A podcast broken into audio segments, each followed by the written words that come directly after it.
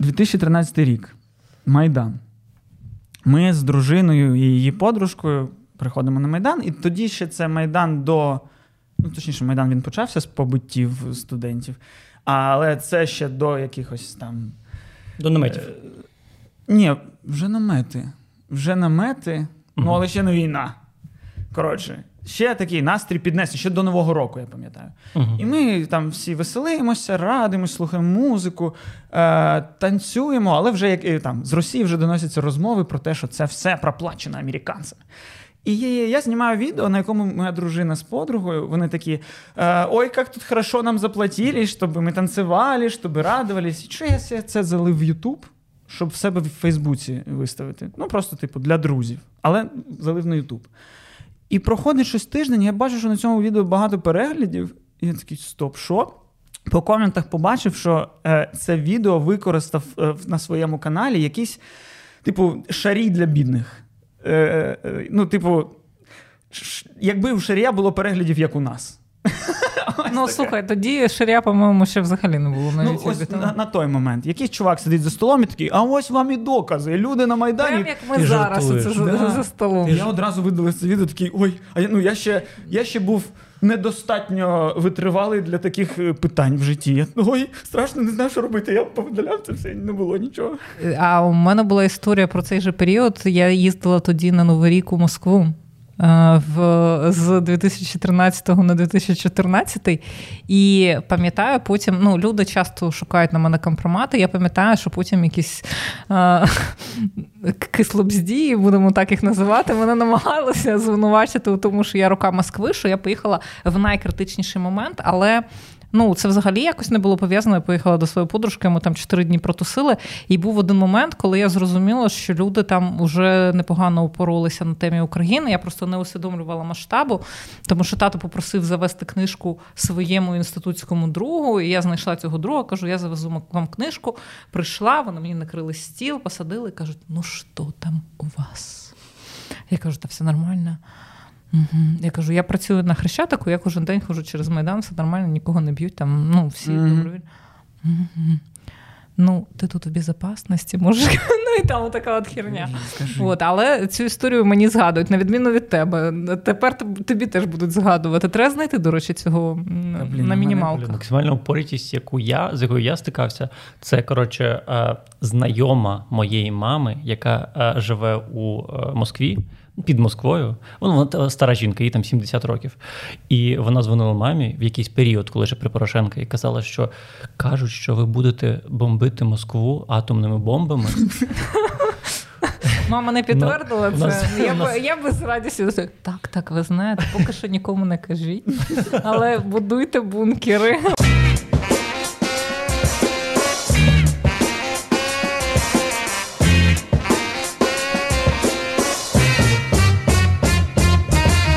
Ну, я був дуже здивований, що люди реально в це вірять. Ти інколи там натрапляєш на якісь там пропагандистські шоу з Росії і думаєш: ну, це не можна не іронічно сприймати. Це, ну, це занадто явна брехня, але реально люди вірять. Жесть.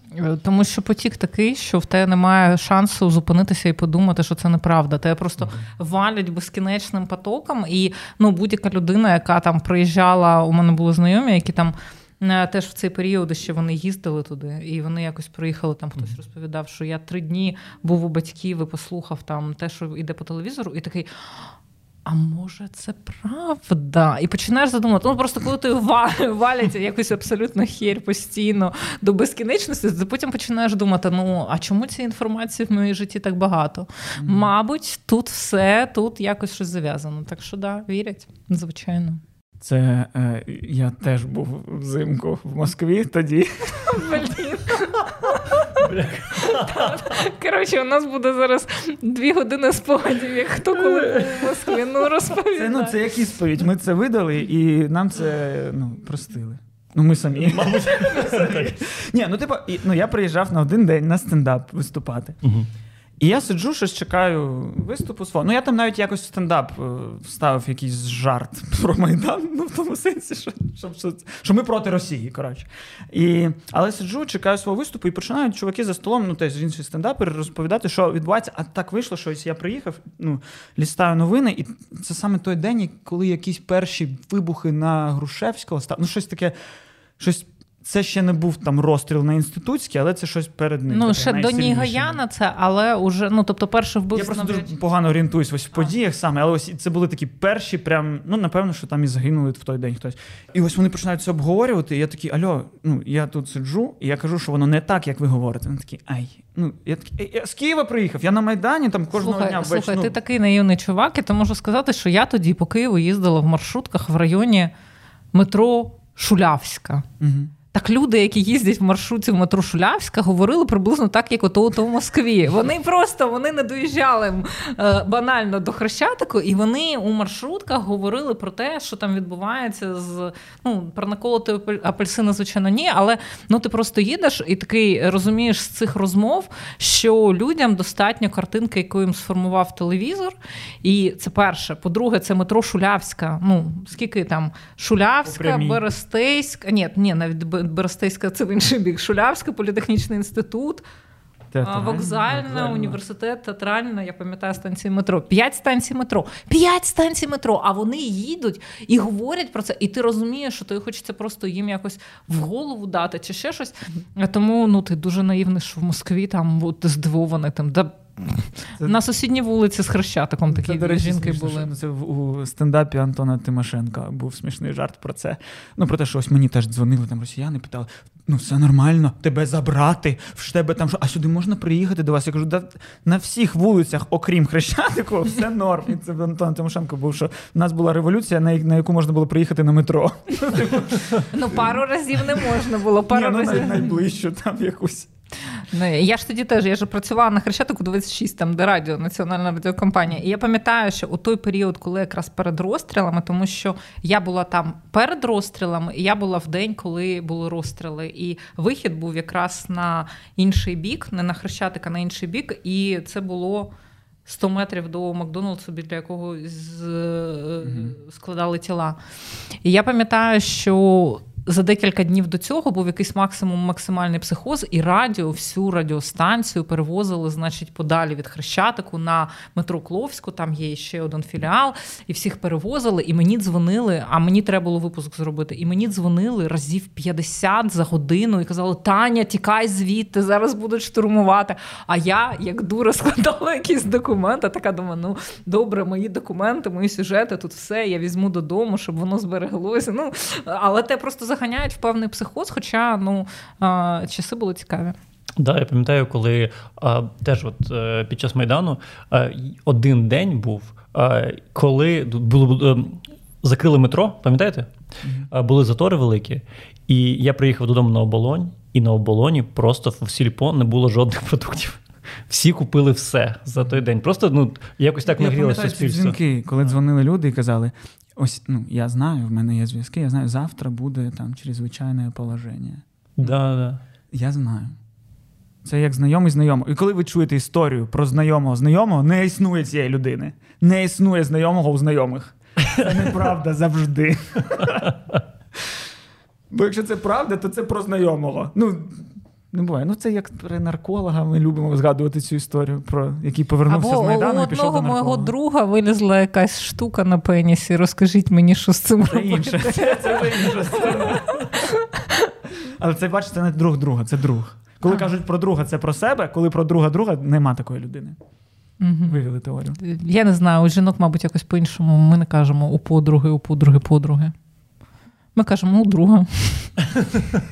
Ну так, щоб на жіночі, на жіночі рід ніхто не подумав нічого поганого. Особливо, коли щось вискочило на пенісі. У друга. Ну тут так. Якщо це пов'язані дві величини, то воно ж пов'язано. У нас вето на пеніси, до речі. У нас вето на пеніси. Будь ласка. Вето. Добре. Мене це для Кості, тобі можна, будь ласка. А, якщо хочеш, будь ласка, Кості не можна. Це у вас такі складні стосунки вже, да? Окей. Четвертий випуск, до цього приводимо, і вето. Сьогодні вето. Та ти бачиш, ну ми реально, ми просто, ми, за, ми від каналу прямий до пеніса за крок доходимо, від Майдану до пеніса. Нам треба, від політики до пеніса, значить, дуже близько. Ну, ну це, слухай, це ні, правда. Політика і пеніса – це взагалі тотожні штуки. Ну, тут, ну, типа, ну, як мінімум, до гондона дуже близько, ну, тобто… Про що, про що мова? Бо в нас ще ну, квоти не витримують, чи витримуються, чи як є як в політиці. Ну, ну, скільки так. жінок там має бути в нас? Є, але наскільки... Виправ мене, якщо я не правий. Я не настільки гарно стосуюся. Мені здається, ти маєш знати. Да. А, ну, я знаю, що а, є якісь типу виплати за те, якщо є квота там одна третя жінок в партії твої політичній, то ну, здається, є, тоді так. якісь типу виплати ти отримуєш. І наскільки я знаю, у нас тільки ЄС має цю квоту. Ну, їх там двадцять людей просто. Uh, і, і ще чого? Можливо, голос. Я а, думаю. Можливо, голос, ну, да. Голоса якраз дуже паритетність по статі йде. Uh-huh. А, але нічого про це не знаю. Насправді, ну, я не настільки глибоко можу говорити про деякі теми, тому що в мене немає статистики готової в голові для того, щоб з вами про це говорити. Винятково прикладна інформація. То це все ти підготовишся до подкастів, ой, до подкастів, до, до подкастів. Каналу свого, до відео, і це до стрімів. І це не з голови? Це все підготовлено? Ні, та, та, коли я беру телефони, починаю та, читати, та... або беру планшетик і читаю якісь цифри, то це я ну, а, знаю, ти... що я це не, не проговорю з голови, і тому я це зачитую. Але я не можу тримати це все в голові постійно. Це там врізки відео, ти знаєш? Там да, врізки там, відео там ще, випускали. Да, там... Я думав, що це типу, як знаєш, в кримінальній Росії, що це репродукція событий, чи як воно називається. Ні, ну, просто, ну, я... Іноді це буває репродукція событий. Я на, на, на моменті там на моменті, коли «Это Рагулівна, обвисшая женщина, которая не ходит в тренажерку». Да, там я починаю відтворювати, уже потім я бачу і така, і починаю, ну так, хожу в тренажерку іноді, через слово «жерка». Це просто я коли дивлюсь, я дивлюсь, блін, всі твої відео, угу. і в мене є біда. Що ага. я, типу, ага, формую позицію, ну точніше, вона, напевно, що в мене і до відео сформована, це, до речі, теж велика така біда таких каналів, що, ну, здається, що, я думаю, що тебе дивляться вже свідомі люди. І вони не те, щоб становляться свідомішими завдяки тобі, вони такі, типу, фух, все норм, хтось контролює, хтось за мною на контролі, хтось це все дивиться. Ну, типу, я знаю, що канал наш погано, але я кожного тижня хочу, щоб Тетяна це повторила. Ні, я хочу пересвідчитися, що там все ще йде треш, і Таня це контролює, і всім розповідає, що там треш, і це погане місце. А, слухай, але, ну, я там можу, я можу закрити цю твою дилему з приводу того, чи люди свідомі приходять, чи вони mm-hmm. свідомішують разом з моїм каналом, тому що я то сама була на одній стадії, а еволюціонувала до іншої mm-hmm. стадії під час того, як я робила цей контент. Очевидно, це просто ну не настільки помітна зміна, коли ти дивишся рік там канали, тобі здається, що ой, я завжди так думав, і взагалі я погоджуюся, погоджуюся, погоджуюся, погоджуюся. Але коли ти робиш цей контент, і ти думаєш над ним, і ти думаєш над ним певним чином п'ять років тому, а потім через п'ять років це можеш спокійно виголосити навіть без роздумів, і просто в тебе вже є готові структури, це різні речі. І я розумію, що якісь зміни відбуваються, хоча багатьом здається, що ну, ну ми все це знаємо, навіщо ти це говориш і так далі. Був завжди етап, коли тобі щось сказали, ти такий, ніколи про це не думав. І от після цього ну, ти погоджуєшся, або ти думаєш на цю тему, проводиш якийсь час у роздумах, і потім все нормально стає на своє місце. Да, ніхто вже не згадає, що Таня в перших випусках агітувала за Тігіпка. Я не за Тігіпка. Такий просто вброс, да. Просто вкид. Покликали, щоб просто... Ні, я просто, я тільки позавчора виклала а, фото з голим щегелем, і я така думаю, може, типу, голий торс, і вже асоціюю. Ну, просто Тігіпка для мене політик, який фотографувався з голим торсом. Ну, бо він і це єдине, за що я його запам'ятала.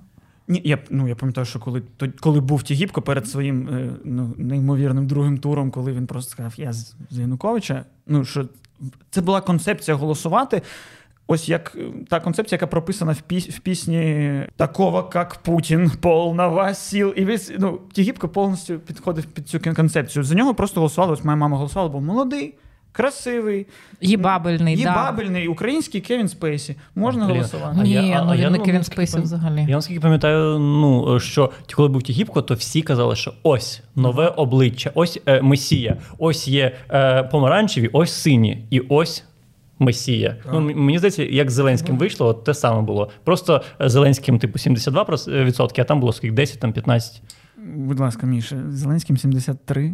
І це треба пам'ятати, бо це ми ж не дарма Тетяну в сьогоднішній випуск покликали. Бо це випуск мав стати про політику, бо це сімдесят третій випуск нашого подкасту. Така, така складна логіка. Я сів на зеленому фоні. Це все. Ви думаєте, що ми працюємо на, на одному рівні, тільки розмови? Ні, тут закладено значно більше в цей подкаст. В цьому подкасті закладено серіал «Слуга народу». І ви пам'ятаєте мою партію «Ми тупі». чотири-п'ять років, скільки, не знаю. А потім ми зіллємося, ми тупі рагулі.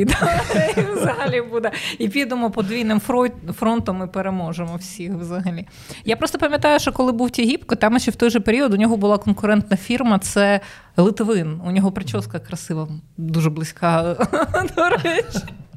Посивієш, пропонує йти в нішу Литвина. І там Прекрасно. Ще а, країну врятує Литвина. Я пам'ятаю, хтось... Ну, у Литвина зробив... теж була їбабільність для жінок, да, точно. Да, да. Да. І хтось зробив картинку, там, де було моє фото, і там країну врятує мармулетка. Я пам'ятаю, це перший, перший мій захід в політику був.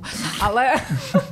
якщо це можна назвати заходом в політику. Але я просто, дивися, Литвин, Тігіпко, вони в цей один період були, і в той же період відбувалася та штука, яку можна назвати фразою «це вже було». У нас останні ефіри «це вже було», і оцей спікер парламенту, який іде в президенти, mm, і у нього дуже багато шансів. І я просто розумію, що я вже надто довго і багато пам'ятаю про нашу українську політику, що немає нічого такого нового, що там з'являється. Ну так.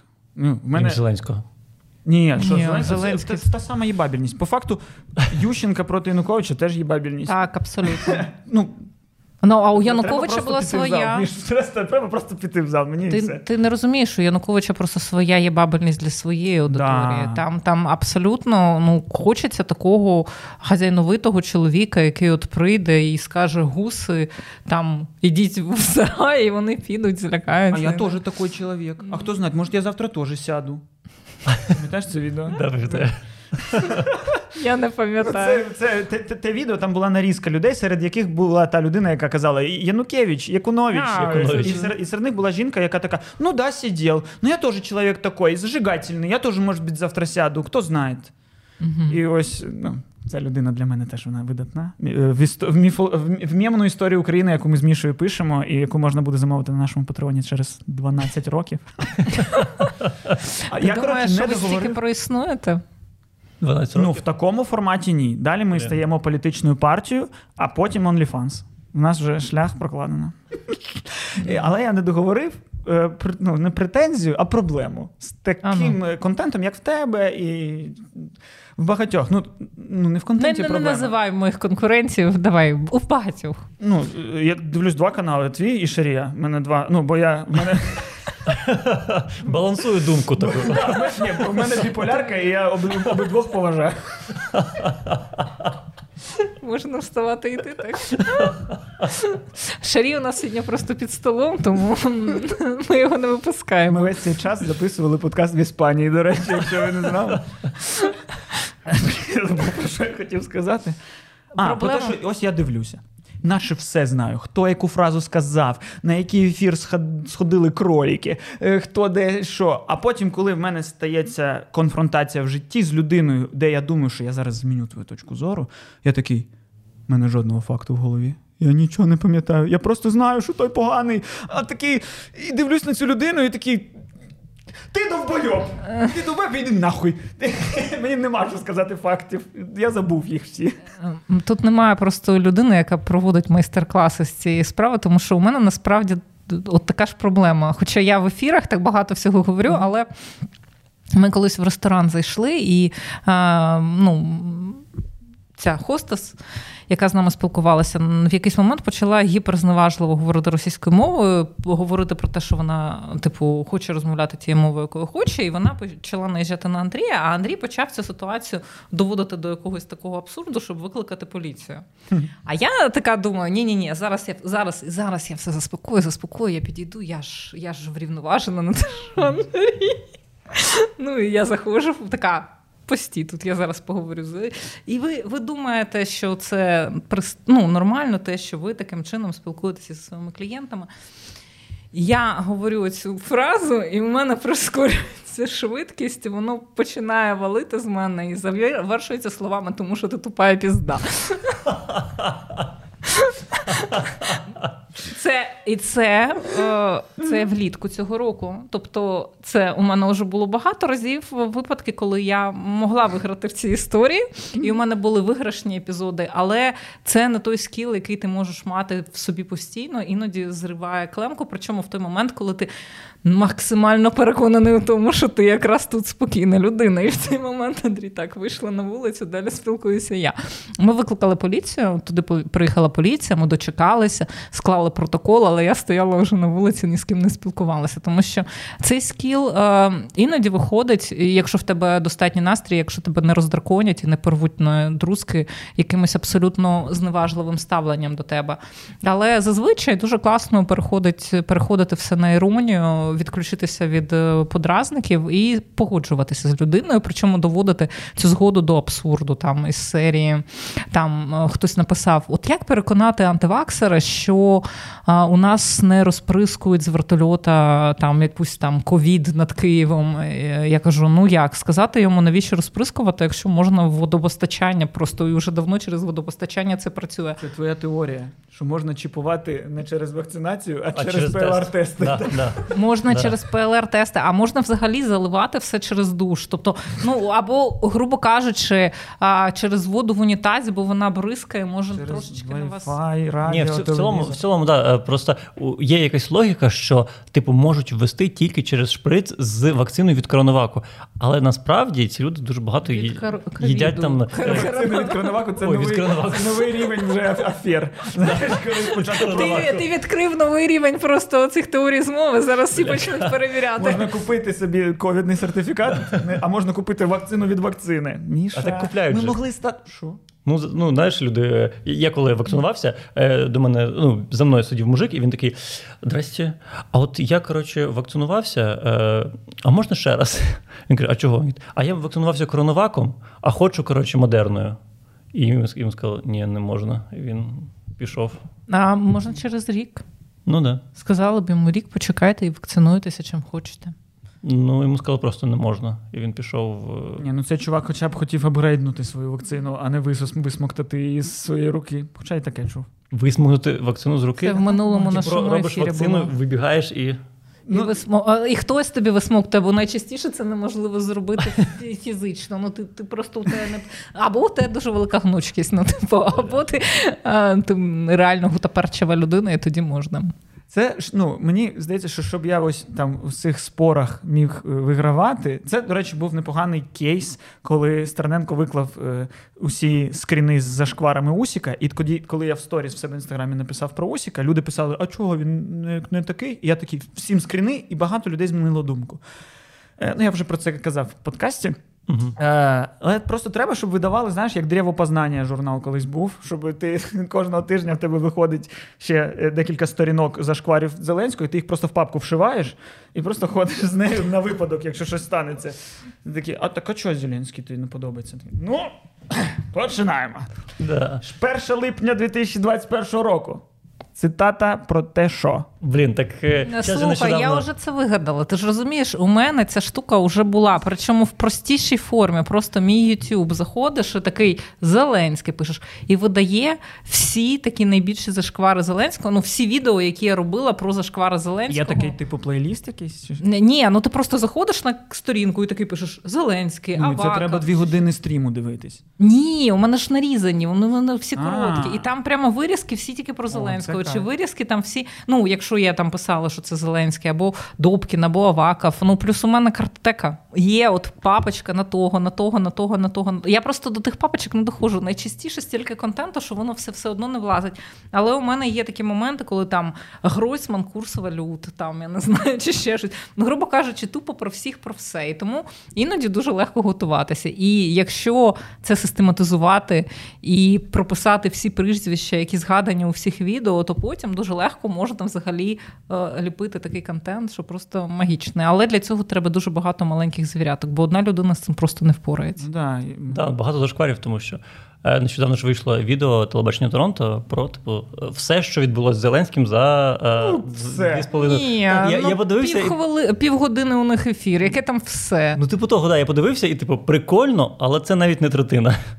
Я то можу сказати, я влітку робила за півроку вирізку своїх ефірів про Зеленського, про mm. воїнствуючу українізацію, про передачу права на владу. Так у мене випуску менше, ніж три години не виходило. На кожну тему, на кожну тему. І це, і це півроку. Це я в червні робила ці спів... Навіть не півроку, в червні я робила спецвипуски.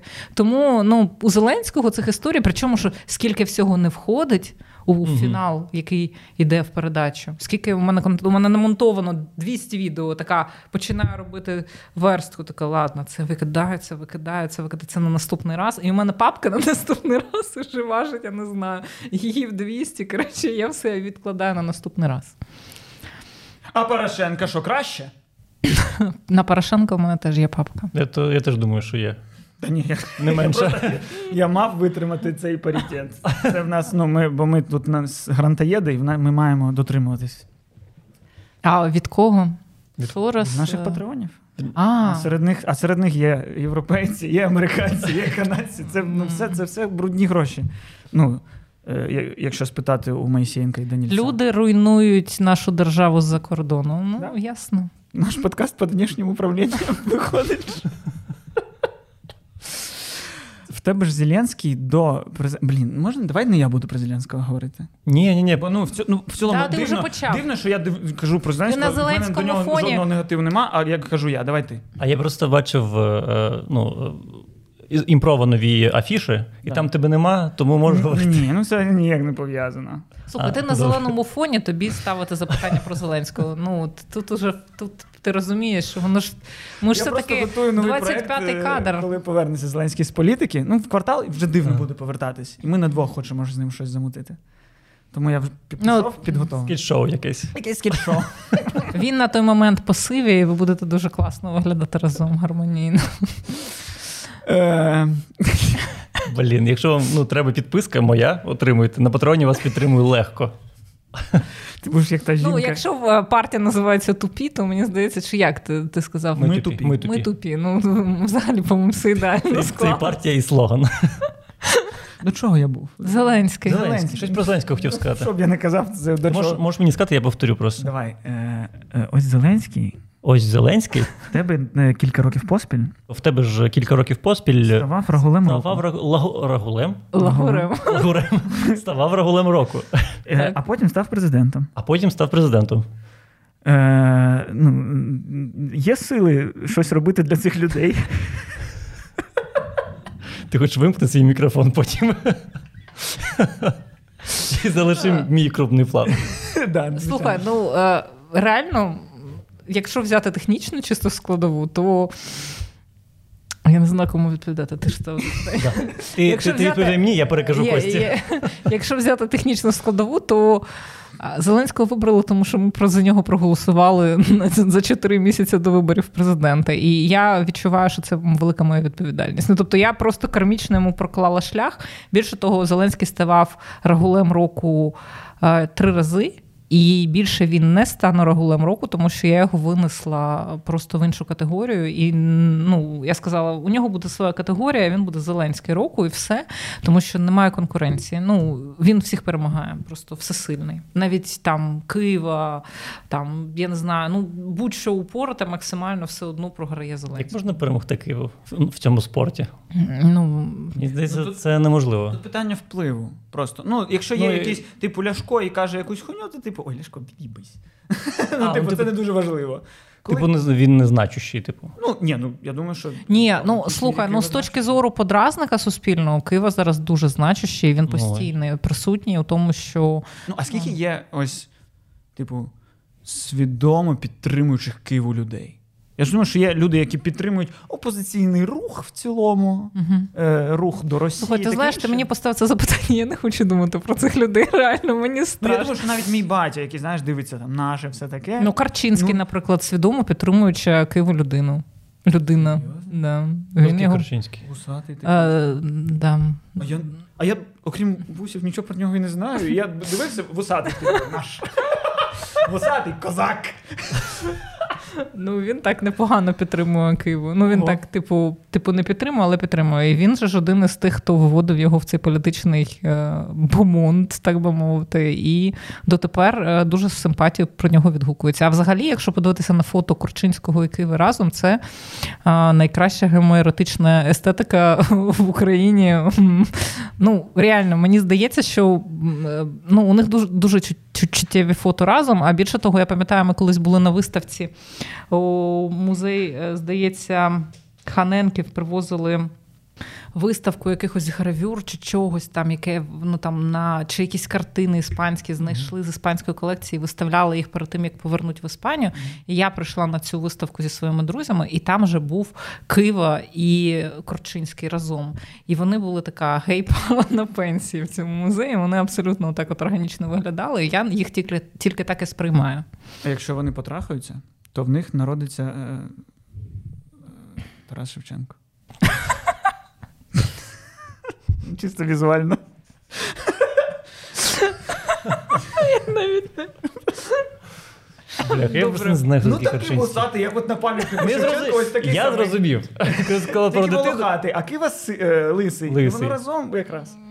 Да. Включи фантазію, ти ж сценарист. Фантазії я включив. Просто yeah. хочу дізнатися, хто такий Корчинський. Я дізнаюся сам, не розповідайте не мені. Треба, і ви теж дізнаєтесь самі. Дякую. Да. І ось в мене питання. Ну, mm. Просто я тут в подкасті, Міша в нас оптиміст постійно, я постійно песиміст. Ну, хоча не постійно, ну, але пофіг. Е, і ось, ну, в мене питання. Типу, є сили не розчаровуватись у людях, коли вони ось слухають і, там, канали «Наш», коли вони голосують за Зеленського? Я навіть навчилася їх любити всіх. Ну, тому що, ну, насправді, і мене цьому навчив Андрій, він мені сказав, що у мене надто велика відірваність від цих людей. Угу. І, типу, Таня, ну, ти їх ніколи не зрозумієш, якщо ти будеш транслювати таке ставлення, як ти до них транслюєш. І я почала їх вкурювати для себе.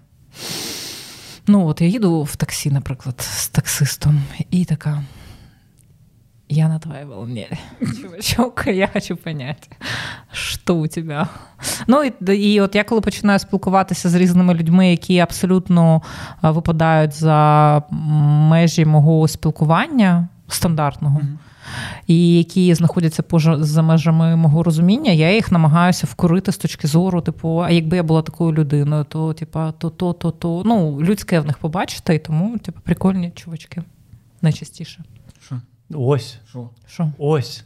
Ну, ні, що, ну, це класно. Країна прикольних чувачків? Да ні, не прикольних чувачків. Мені здається, коротше, мені здається, що ніхто з людей, які голосують за ОПЗЖ, не думає, що він при цьому зраджує країну. Точно не думає. Він думає, що він робить е, добро. Да, сто відсотків. сто відсотків. Це, я тому, з цим і не сперечаюсь. Тому в цілому, мені здається, е, якщо б була можливість поговорити з кожним, мені здається... Ні, я думаю, що ти б їх не переконав. Тут, тут варіант в тому, що ти переконати їх не можеш, але ти можеш їх перевчити іншій мові. Я не про українську, російську, а мові в якоїсь глобальній такій, не знаю, як це назвати, іншому виду комунікації, перемкнути їх в інший режим цим видом комунікації. Але переконати так, що, що я почну з кимось спілкуватися і переконаю, ні. Я знаю, що в нашій парі от Андрій завжди вміє з цими людьми знайти спільну мову. Я просто сижу поруч і така слухаю, як він це робить, тому що він це робить офігенно. І він завжди, він навіть з якимись, в якихось ситуаціях, коли ти абсолютно думаєш, що вони не порозуміються з, ці, з цією людиною, яка абсолютно конфліктно заходить в спілкування, зрештою потім прекрасне спілкування відбувається. І це просто чиста магія. Ну ось, ну, я кажу, серії... треба, щоб Андрій поговорив з кожним українцем. Можна таке організувати? Тур, як у Мураївського каналу, просто до кожного міста приїжджає Андрій. Да. Це, це займе якийсь час, але, ну, да. Пане президент, ну профінансуйте цю ініціативу. А йому це не потрібно. Йому потрібні прикольні чувачки. Давай так, спочатку Андрій має поговорити з паном президентом, переконати його, потім вже далі пан президент дасть установку, і ми будемо робити цю, як вона у нього, велика шоунахт, там, велика дорого, велике будівництво, да, у мене велика дороговізація. Дороговізація. Бо дороги будують. Там велике будівництво, велика тисяча, велике те, і у нас велике порозуміння. Це вже, ну, це Розумков собі забирає. Він же все, що з розумом, в нього зараз буде запатентовано. У Розумкова, мені здається, політично на той момент, коли ми зайдемо в політику, Розумкова вже ніхто пам'ятати не буде, скоріш за все. Бо це, ну, як все, на що робить ставку Ахмета, воно якесь нетривале, нецікаве і мертвонароджене. Ну, ну, можна зараз подивитися, кого продає а, дуже активно Ахметов усе на канал. По-перше, всю медведчуцьку шваль, а по-друге, Ляшка, наприклад. Кому зараз цікавий Ляшко? Блін, а його Ляшко, ж постійно показують. А він просто, мені здається, у них якийсь контракт на типу двадцять років, і він досі діє. Колись в цьому був сенс, зараз вже немає, але він все одно ходить. Є такий французький фільм «Баракуда», я колись дивилася, мені дуже сподобався, про дідушку такого сусіда, до нього прийшов молодий хлопець, щось вони там спілкувалися, потім той хлопця вдарив по голові і прикував за ногу у ванній кімнаті і тримав його дуже довго там. Так мені здається, от у Ляшко і Ахметов десь в таких стосунках, просто воно публічно. А якщо, типу, ми... Ось є умовний мій батя. Да. Ну, і тип таких людей, які, ну, не бажають зла країні, хочуть, щоб було краще. Е, але, ну, дивляться ось все це. Ми це все закриваємо, як країна, там, законом якимось. То що? І вони від того, що нема що дивитись, вони почнуть дивитись... Що? Ну, вони не почнуть дивитися Рагулів. Ні, вони не почнуть дивитися Рагулів, вони почнуть дивитися просто якийсь інший контент, який... Е... Ну, і, і, тобто, можна поступово якось... Ну, це ж все одно, це треба, щоб... Вони почнуть дивитись Мосійчук. Це не теж не супер круто. Це не теж не, не зробить краще для них. Е... Часто мені здається, що, типу, тут є проблема просто в розумінні багатьох людей.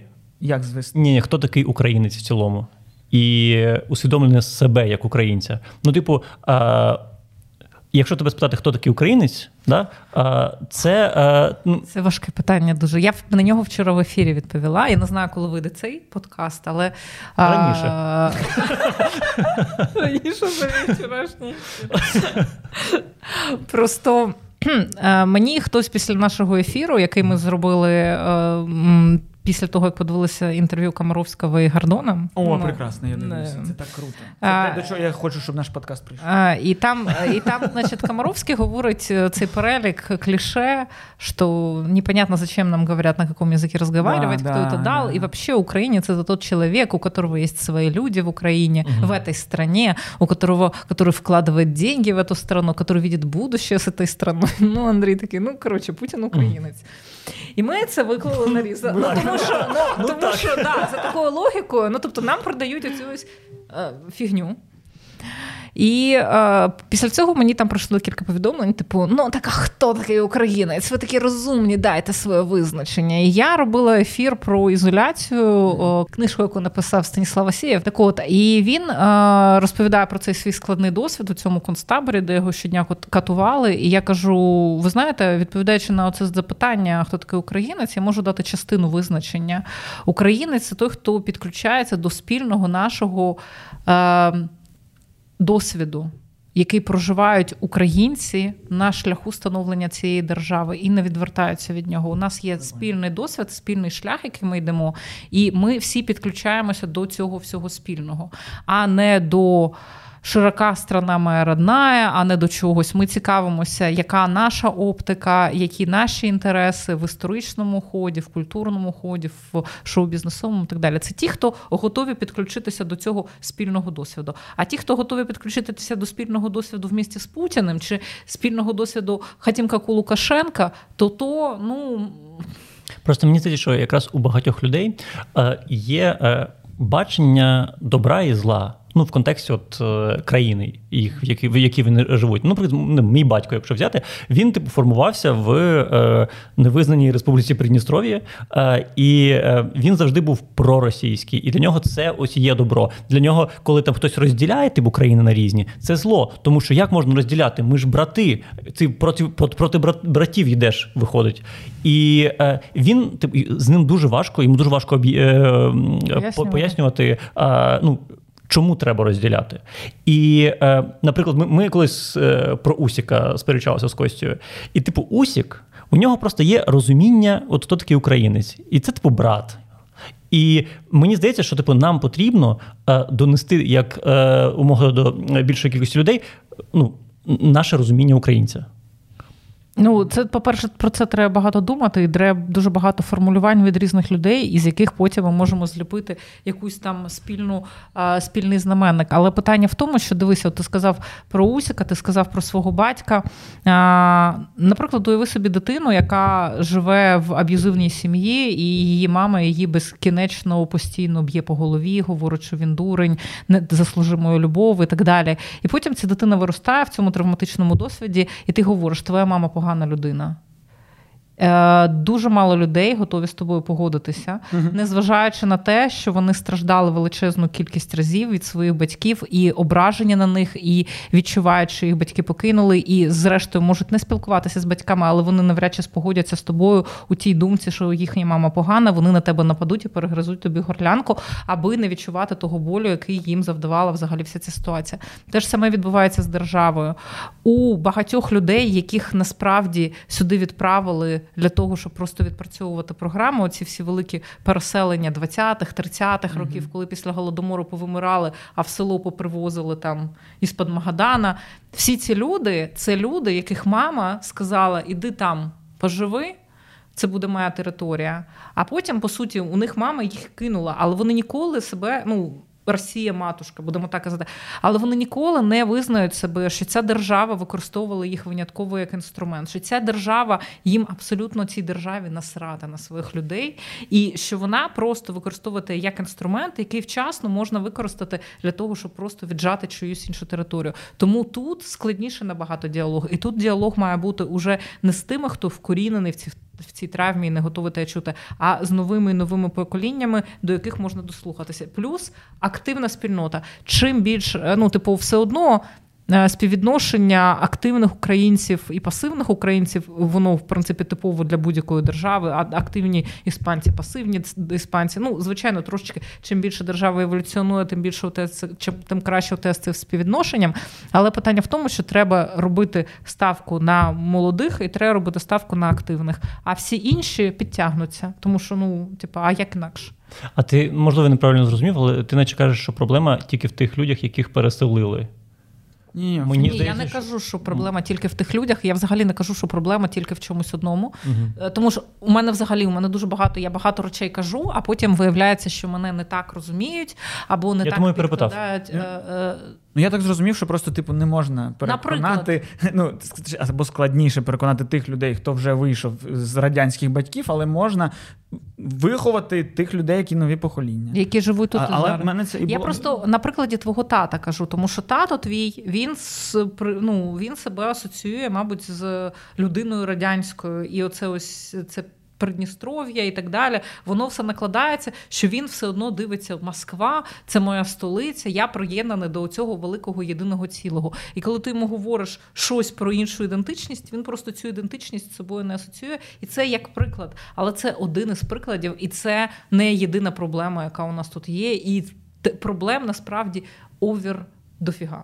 Ну так, я просто до того, що типу це не ок, що у в різних регіонах у нас типу різні герої. Ну, е, якщо ти спитаєш там в Одесі е, про Бандеру, ну, пляха, дуже да. дуже великий відсоток скаже, що це не герой. дев'яносто сім. І, да. а, і дуже великий відсоток е, скаже тобі, що як цього маршала Жуков, Жуков, що це герой. Ось. Щорс. І і ось Бунзе. Наче в цьому е, контексті немає ніякої роботи. Не проводиться ніяка її робота. Її мало, її просто ну, мало. Ну, типу, вулиці перейменували. Так, перейменували і все, пам'ятники типу. Пам'ятники поприбирали. Ну, типу, чому? Ну, і, і, мене, коротше, бентежить, що на телебаченні немає роботи от на цьому фронті. Немає, абсолютно, так. Я, я з тобою погоджуюся. І це дуже велика проблема. І це та проблема, яку ми втрачаємо з початку дев'яностих. Те, що в дев'яності телевізор був набагато якісніший, ніж те, що зараз. Зважаючи на те, скільки там бабла було, наскільки його було менше. Наскільки було менше можливостей, наскільки було менше можливостей зайти різними ресурсами. Ну, типу зараз YouTube, Instagram, там, TikTok, та-та-та. Всі ці можливості зайти і погрімушками за одну хвилину розказати якусь історію, це зовсім інший простір, в тому просторі це був більш український простір, ніж зараз. Насправді не було такого засилля. Ну, тобто серіали українською озвучувалися дуже класно, і це була якісна робота, і це був просто один плюс один, це був супер-гіперпатріотичний канал, на якому контент був денний для дітей, була денна передача, яка починалася в післяшкільний час і тривала там до шостої вечора. Були ці всі перші поцілунки, серіал, там іще щось, іще щось. І воно все було, воно, це французький серіал, ти розумієш, це не кадети якісь там, чи ранетки, чи якась іще е, срань, там, я не знаю, як це інакше назвати. Це ми беремо просто якийсь європейський продукт, взагалі нейтральний, незаполітизований, без оцього підтексту, і розповідаємо про підлітків, про життя підлітків. І ти такий, о-о, прикольно, я себе асоціюю з цими французькими Блін, реально, дівчатками. Блін, ким я хотів би бути? Кимось з кадетства? Чи крі-крі і зелені ребята? Звичайно, що хотів би в гаражі з бендом. Так, і в тому, а, а, а, нас, а нас потім почали засовувати в цей простір, причому дуже-дуже-дуже свідомо, і зараз продовжують це робити. І от ми про Шевченка поржали, а є серіал «Кріпосна». Ми її О, дивимося з Андрієм, у нас типу, дослідження калу продовжується. Так от, ми дивилися серіал «Кріпосна» і читали паралельне інтерв'ю, що серіал знятий російською мовою, тому що, ну, от... Значит, дворяне так говорили, и это было бы не натурально, если бы они говорили на українському язикі. А потім ти дивишся історичну да, і, да. А, потім, а потім забігає хлопчик і такий: а, а що у панов в домі і правда подушки на лебяжому пуху? І ти такий, ну от просто ти уявляєшся сільського хлопчика, який так розмовляє. Ну тобто, ну зробили б уже тоді двомовний цей серіал, ще щось. І от вони недавно всунули туди Тараса Шевченка в борделі. Як персонажа? Там, ну, він там, да, да. Тарас Шевченко. І Тарас він розмовляє. І він єдиний, єдина людина, яка українською розмовляє. Я, я бачила тільки скрини. Я поки що готуюся подивитися цю серію, але от, а, ти розумієш, і до чого я це все кажу? Ми живемо просто в карикатурі, в карикатурі, яку нас засовують, і нам українські показують тільки винятково якимось карикатурним чи якоюсь, якимось непорозумінням в серіалі «Кріпосна». Угу, угу. І це свідома політика. Не треба робити, типу, не, не треба думати, що це несвідома політика. Вона була інакшою з дев'яностого по нульовий, а потім Ірина Білик почала співати російською, Таїсія Павелій почала співати російською, Ані Лорак почала співати російською. Всі вони почали рухатися в бік того ринку і продовжують рухатися. Тіна Кароль співає зараз переважно російською. І вона теж хоче е, славу Лободи. Ну, не сперечаюся. Але... Я просто не розумію, як це хтось може контролювати в цілому. Ну, типу, як... Ну, слухай, по-перше, ми давайте подумаємо про рептилоїдів, які взагалі керують світом. Я просто працював на телебаченні дуже багато років, і я ніколи не чув жодної розмови про це, про те, що це про спеціальність. Але дуже багато бачив людей, які приїжджають з Росії сюди робити серіали, і просто банально не розуміють українську мову, і такі, ну, російською буде більше рейтинг, російською можемо ще кудись продати, ну, робимо російською. Не, нема такого спеціально, але є такі продюсери, які такі, ну, хто в нас там, якась хтось казала, пам'ятаєш, це ти на медіазавтраку, щось таке було, да, коли ну, сказала, українська мова – це мова для комедій. Так, да, вона українською мовою драму не можна зняти. Да. По-перше, це люди, у яких уже насрано в голові, це раз. А по-друге, це люди, які свідомо роблять замовлення певного продукту. І говорять, нам краще, ну от із серії ну... «Інтер» зняв для, е, я не знаю, не для, окей, е, проходив е, фестиваль православного кіно. Він у нас проходить що, щороку. Це туди, коли куди приїжджав цей... Е... Терорист, так. А, наш яку... тобою любимий. Кадетство якраз. Кадетство. Корчевніков. Корчевніков, да. У нас... Бачиш, Корчевніков. Да, ми дуже схожі. Корчинський, це просто український Корчевніков. Я про нього і подумав спочатку. Мені кажуть, вуса. Є ще Корявченков, але це просто... Так, а Корявченков це хто? Це Юзік. А, господи. Так от. І питання в тому, що на цьому фестивалі постійно показують те, що знімають, в що вкладають гроші. І, зокрема, там було два фільми від телеканалу «Інтер». Один фільм про православ'я в Китаї, ну чи щось таке, а інший фільм іще про якогось там русского православного, який збирає русських людей по всій землі. І зрозуміло, що акцент не на слові «Русь», а акцент на слові «Росія», насправді. Ну так, і... але у них є і шоу про, як це, передача від московського патріархату, яка йде по, по вихідним на Інтері. Да, моя улюблена передача. Це, це... Да, да, да. Да, і да, вона да. з'явилася колись, от, е, коли, мені здається, з'явилася ПЦУ, от відразу з'явилася ця так, передача. Так, так, так. Зразу mm. випустили Пашу Мерседеса, а тепер Ануфрія. Тому що Паша Мерседес якось надто адіозний, і, а, а Ануфрію постійно забувають давати таблетки, тому там таке розп... Я в Рагулях його часто цитую, тому що у нього всі історії, ну такі, ти просто розумієш, що таке вигадати неможливо. Ну, типу, у діда просто щось несеться таке, зняла з таблеток, каже, значить так, завтра у нас запис, таблетки сьогодні тобі не даємо, сідаєш в кадр, несеш. І він такий щось сів, розказав там про жіночку, яка виганала диявола усе з дому, і собака вибігла з-під ліжка, вона така, ой, у мене ж ніколи не було собаки. І, ну да, звичайно, він такий... Ну, коротше. Блін, просто, ну, я насчет Інтера взагалі, блін, навіть ну, не дивуюся. Але, але mm. я, я скажу, що е, просто останні десять років, навіть двадцять років, е, от про нульові якраз, по початок десятих років, е, дуже багато в Україну запрошували російських продюсерів, режисерів. Пам'ятаєш, ми колись з плюсами е, от, співпрацювали, і там була жінка, яка з Росії приїхала, вона відповідала за все виробництво на плюсах, вона mm. була з, з Росії, вона запрошувала запрошувала російських режисерів, пам'ятаєш, ми... Е... Ну, да, грузина. То, ну, да, да, да, да. І це була, типу, нормальна практика. Зараз це тільки трохи змінилося, що зараз я вже, ну, мабуть, кілька років не бачив людей з Росії е, на телебаченні у нас. Ну, просто в мене така думка, що Тетяна сказала, що, типу, ці покоління, вони вже, окей, забудемо. Ні, ну не всі. Ну, не те, що окей, да, когось, можливо, ми там переконаємо, хтось там завжди буде цілувати Радянський Союз. Але нові покоління, на які ми маємо, маємо працювати, але е, у цих поколінь...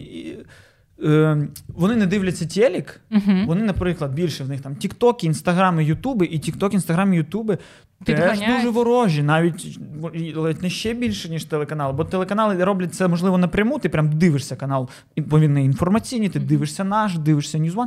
А коли ти дивишся просто блогерку, на яку ти підписався через лайфстайл якийсь, але вона... Через те, що вона какая разниця, чи щось таке, вона тобі, ну, продукує. І в тебе всі ці... Бо, ну, коротше, да мені бо... здається, що, що ще... Що, коротше, ось ми можемо вплинути на одну людину, і поки, ми, поки Андрій приїжджає в місто і розмовляє з однією людиною, народжуються дві людини іншого, на іншій стороні. Типу, бо, бо просто рупор більший, розумієш? Типу, блогер, лайфстайл-блогерка, вона, ну, скоріше да, за все, не найрозумніша. Це ми обговорювали. Це, це було, коли мені, коротше, написали, що, типу, є можливість е, там, записати проби, там, спробуватись на ведучого на «Орел і Решку». І я такий, ну, це неможливо.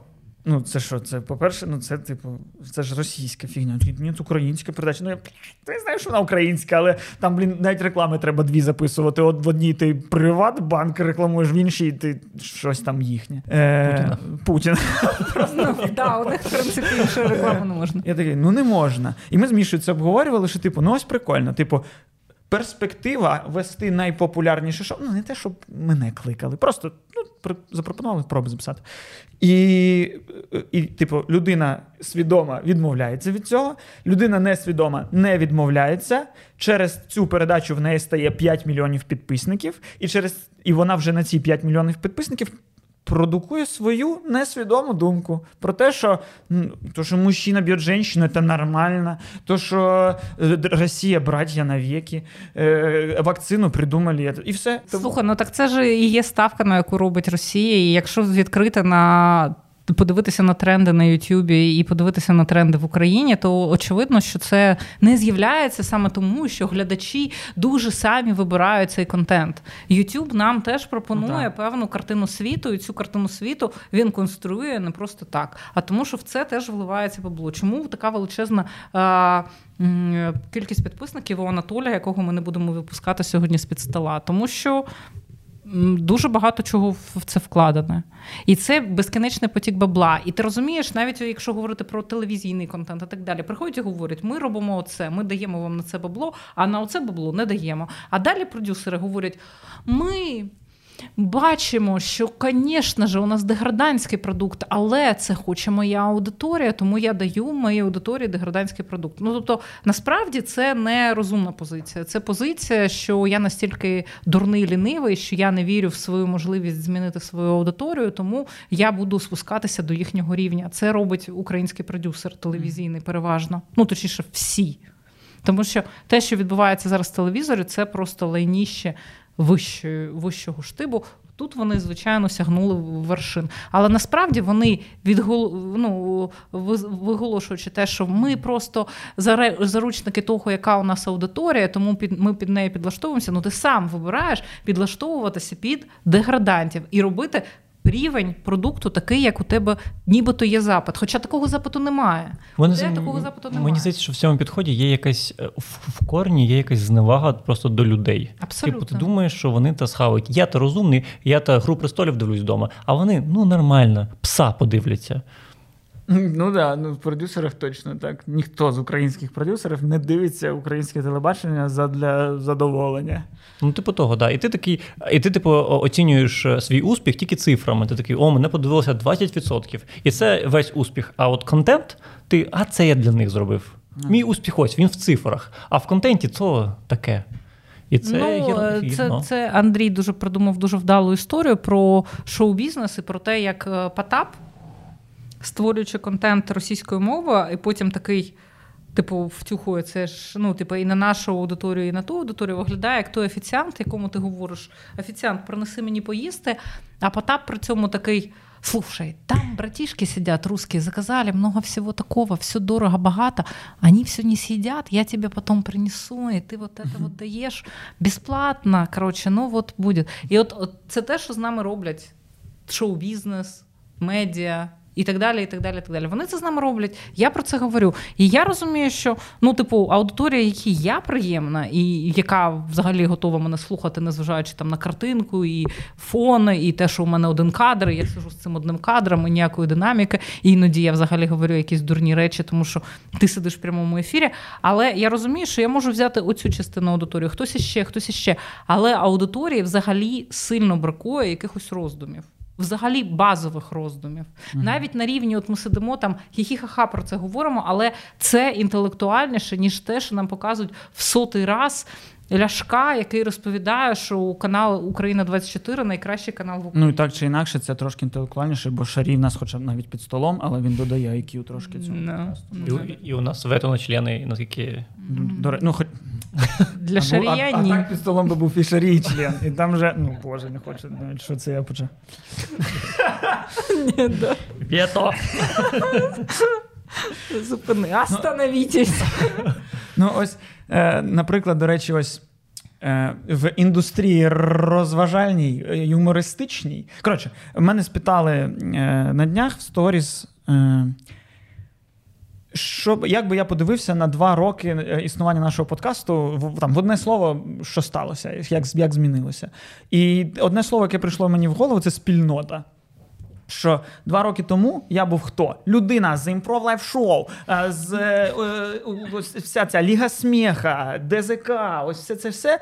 І, ну, я типу робив те, що в мене, мені легко вдається, те, що мені приносить задоволення робити, але я повністю в ворожій спільноті. Тобто, я наче, якщо я ж десь щось вискажусь, я для всіх мудак і нацист. Якщо я щось не вискажусь, я сам відчуваюся пригнічено і таке інше. А зараз тут я наче відчую. До нас гості Тетяна Микитенко прийшла. Два роки тому я би про це не вірив, як зараз про Шарія під столом. А це правда. Це є. І, ну, я відчуваю себе частиною нової спільноти, в якій мені приємно знаходитись. Але, ну, та інша спільнота, ну, дуже сильно теж впливає. Коротше, ну, я хочу в спільноті, в якій мені комфортно, але я розумію, що це така бульбашка. А, а поза нею є люди, ти кажеш, що треба, щоб люди думали. Е, а вони не, ну, не думають. Не обов'язково треба, щоб думали, але треба, щоб, ну, головне, правильно, щоб... Щоб, коротше, тим, хто не думали, не, ну, це транслювалося непомітно, скажімо так. Що, ну, ось, ось була яка, якась блогерка, яка така каже: "О, дівчатки, заказали собі сьогодні парфюмчик". І вона така, і просто іноді, кстати, Аваков чорт. Така просто, ну, до речі. Якщо ось мене спитали, спросіть що угодно в сторіс, як брові зробити, да, мужчина як должен, да, Аваков, звісно, чорт. Ось такі блогери нам потрібні. Бо, бо вони дуже впливають проти. Ми тут можемо скільки завгодно пиздити, бо ми пиздимо прямо в мозок. І нас дивляться, ми змінили мову в нашому подкасті з російської на українську, ну як і в житті намагаємось. І від нас просто сто відсотків коментарів перейшли на українську. Ну, тобто не, не сталося того, що ми когось втратили, бо це вже була аудиторія, яка шарила. Це не те, що була аудиторія така сіра і така, ми оберемо свій бік. Ні, якщо вони нас дивляться, вони вже обрали. Якщо дивляться тебе, вони вже обрали. А ті, хто не обрали, вони дивляться там якісь розважальні шоу, і до них в гості просто прийшов якийсь там блогер, який там, київстонер якийсь, який, типу, не каже про політику, але він є політика по факту. Ну... Я не знаю, ну, коротше, я до того, що ми ведемо боротьбу з тими, хто навіть не веде боротьбу і перемагає. Ну, я думаю, що вони теж ведуть боротьбу. Ну, ні, ну, ну, ти, ти, ти, ну а, слухай, вони не свідомі, але вони, ну, дивися, грубо кажучи, я не дуже сильно працюю над тим ринком, да, і не досліджую прямо дуже сильно оцих, оцих блогерок, які там ага, угу. туш, там, і можу сказати, Аваков, але, знову ж таки, є, о, о, о, оточує певний рівень рекламодавців, наприклад, або певний рівень людей, які розуміють, що о, з цим треба вести роботу, давай я буду твоїм продюсером, угу. і буду пропрацьовувати рекламні контракти, теми, які ти будеш піднімати і так далі, і так далі. Рано чи пізно у кожної значної одиниці з'являється той, хто супроводжує цю значну одиницю. Я говорю про людей, що там п'ятсот тисяч, там один мільйон підписників в Інстаграмі mm-hmm. і так далі.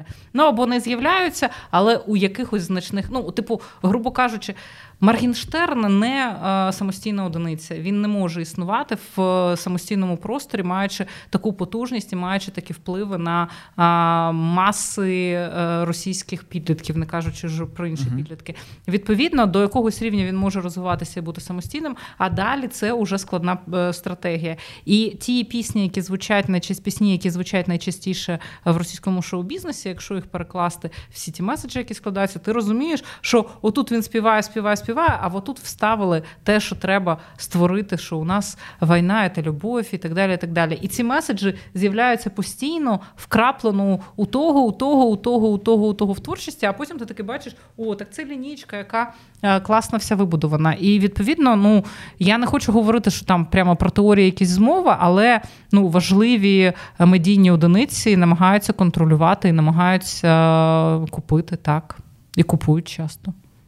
Це я з Педаном розмовляв, і він казав, що типу у нього там контракт з якимось Нескафе, наприклад. Ну, щось, здається, з кавусь. І він сказав, що, мен, ну, що він по контракту не має права розмовляти про політику. Я такий, ну, що це таке? Mm-hmm.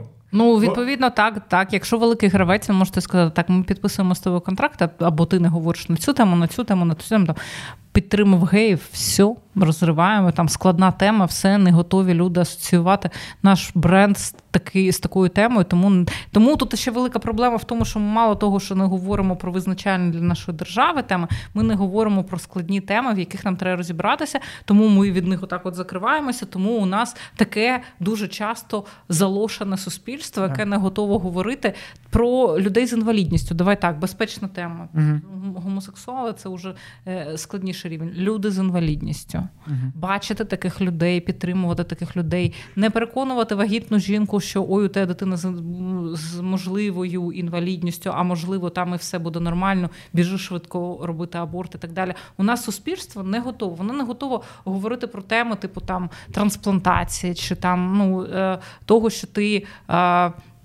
прописуєш зразу, що у випадку твоєї смерті, якщо твої органи можна на щось використати, ти їх віддаєш. Mm-hmm. Ці всі теми у нас лякають людей надто сильно, і ми не говоримо про це.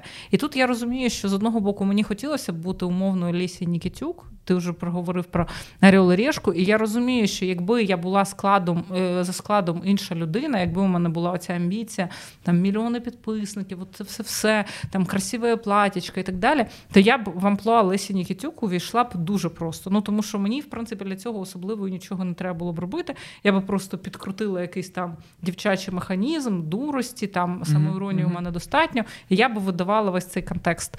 І у мене була б інша аудиторія. Але просто мені це не цікаво, я я в цьому не органічна. Мені це взагалі, ну, типу, ну, це, це, це ж жити цим треба, і ти, відповідно, так собою пожертвувати не можеш. Тому треба, по-перше, демонструвати свою позицію, шукати союзників, серед них шукати людей, які готові робити треш-контент, але от такого рівня. І мені дуже подобаються от, типу, продукти типу цього, тому що а, е, не про треш-контент. Не... Ми себе а, саме це, так це, позиціонуємо. Це, нормально. Я, я про... це, Ні, нормально. Це у мене синонімічний ряд був. Я про те, що для багатьох це... Ну, сидять чуваки і просто розмовляють. І нібито ні про що. Да? У багатьох складається така ілюзія, що ці розмови взагалі не про що. Я так, я прям як Зеленський. Це не про що. Нормально. Це не про що. У мене yeah. просто прямо його цитата аж вилазить. Це не про що. Так от, а, з одного боку, ви так ніби лайтово тут-тут-тут поговорили, ні про що ми не поговорили, але зрештою купа думок якісь застрягли в голові у глядача, і він далі потім ходить це і думає, з кимось далі проговорює. Тому це офігенно. Дякую. Тепер хваліть мене, чи що? Я, здається, тільки це і кажу тут весь випуск. Добре, Давай. Ми не можемо про це не поговорити. Давай. Про YouTube, про видалення Ютубу, про російський офіс Ютубу, про розвиток Ютубу. Бо в цілому, ось це, видалили твій канал. YouTube же ж так видаляє канал, що він не пише тобі, що ти порушив. Ну, він написав дуже, дуже мову ворожнечі, дуже розпливчасто, і це повідомлення пройшло мені декілька разів в абсолютно ідентичній формі українською, ой, російською чи українською, мабуть, українською і англійською. А, от, але питання, ну, це відписка, ну, тобто, ніхто не перевіряє, чи в мене контент ворожий, тому що, по-перше, у мене його дохіріща, по-друге, ну, типу, ребята, ну, зайдіть, подивіться, це не ворожий контент, але... Але тут просто в корні, ну, дивна штука, ворожий контент. Ну, тобто, мова ворожнечі.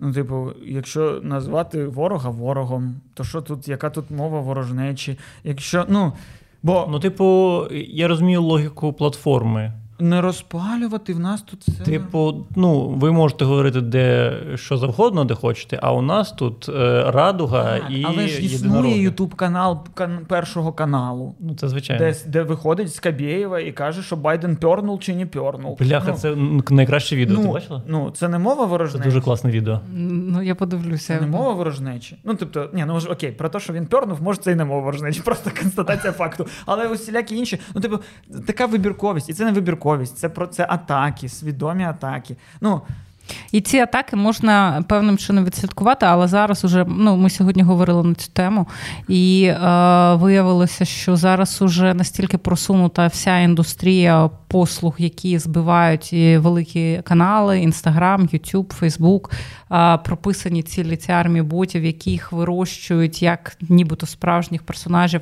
і неможливо відслідкувати, що це все бот. Ну, типу, це не так легко зробити, це не базова історія, типу, пробігла там тисячі лемінгів, поставила той дизлайк і все, і тебе забанила. Там це все відбувається через складніші механізми, і тому це коштує дуже-дуже багато грошей, по-перше. По-друге, це не так уже й просто відслідкувати, тому дійсно треба проводити розслідування, але з іншого боку соцмережі вони і підіграють цій системі, тому що, ну, типу, прийшли якісь люди, там написали-написали на мене скарги, і бац, у мене видалили канал без попередження. Я мало в це вірю, тому що попередження завжди приходять, попередження приходять стосовно оце відео, це відео, це відео, але це не так. І тому я вважаю, що ми знаходимося в, ну, в викривленому світі абсолютно, тому що є канали Медведчука, на яких безкінечно просто це безкінечне потіки лайна. Президентський офіс намагався його закрити, закривав, вів переговори два місяці, за два місяці його закрили тільки для України. YouTube ніяк угу. не збентежило те, що там несеться, і це те, що там несеться не. антидержавна позиція, хоча Україна про це заявляла, і ніхто це не забанив. А тут мене, якусь дівчинку, незрозуміло взагалі з контентом, де вона сидить на фоні книжок і щось говорить, ну, іноді емоційно, в мене таке, о, ну, типа, да, це от максимальне розпалювання ворожнечі. І це, ну, абсолютно, мені здається, замовна кампанія, і не тільки проти мене. Так, і це така, ну, викривлена штука, що, типу, ось, е, сидить росіянин, рознімає е, свої сторіс, і в них каже, е, Україна – наші браття. І в них каже, е, не должно бути війни, должен бути мир. Це ж не мова ворожнеча. Ні, звичайно. Угу. Жодне слово не ворожнече. А я знімаю свою історію, скажу, русня хуйня, мені, блядь, видаляють Instagram і забирають в мене свайп, суки. Слухай, але тут ще є моменти, коли були історії з Твіттером, з Фейсбуком, ну, із серії там...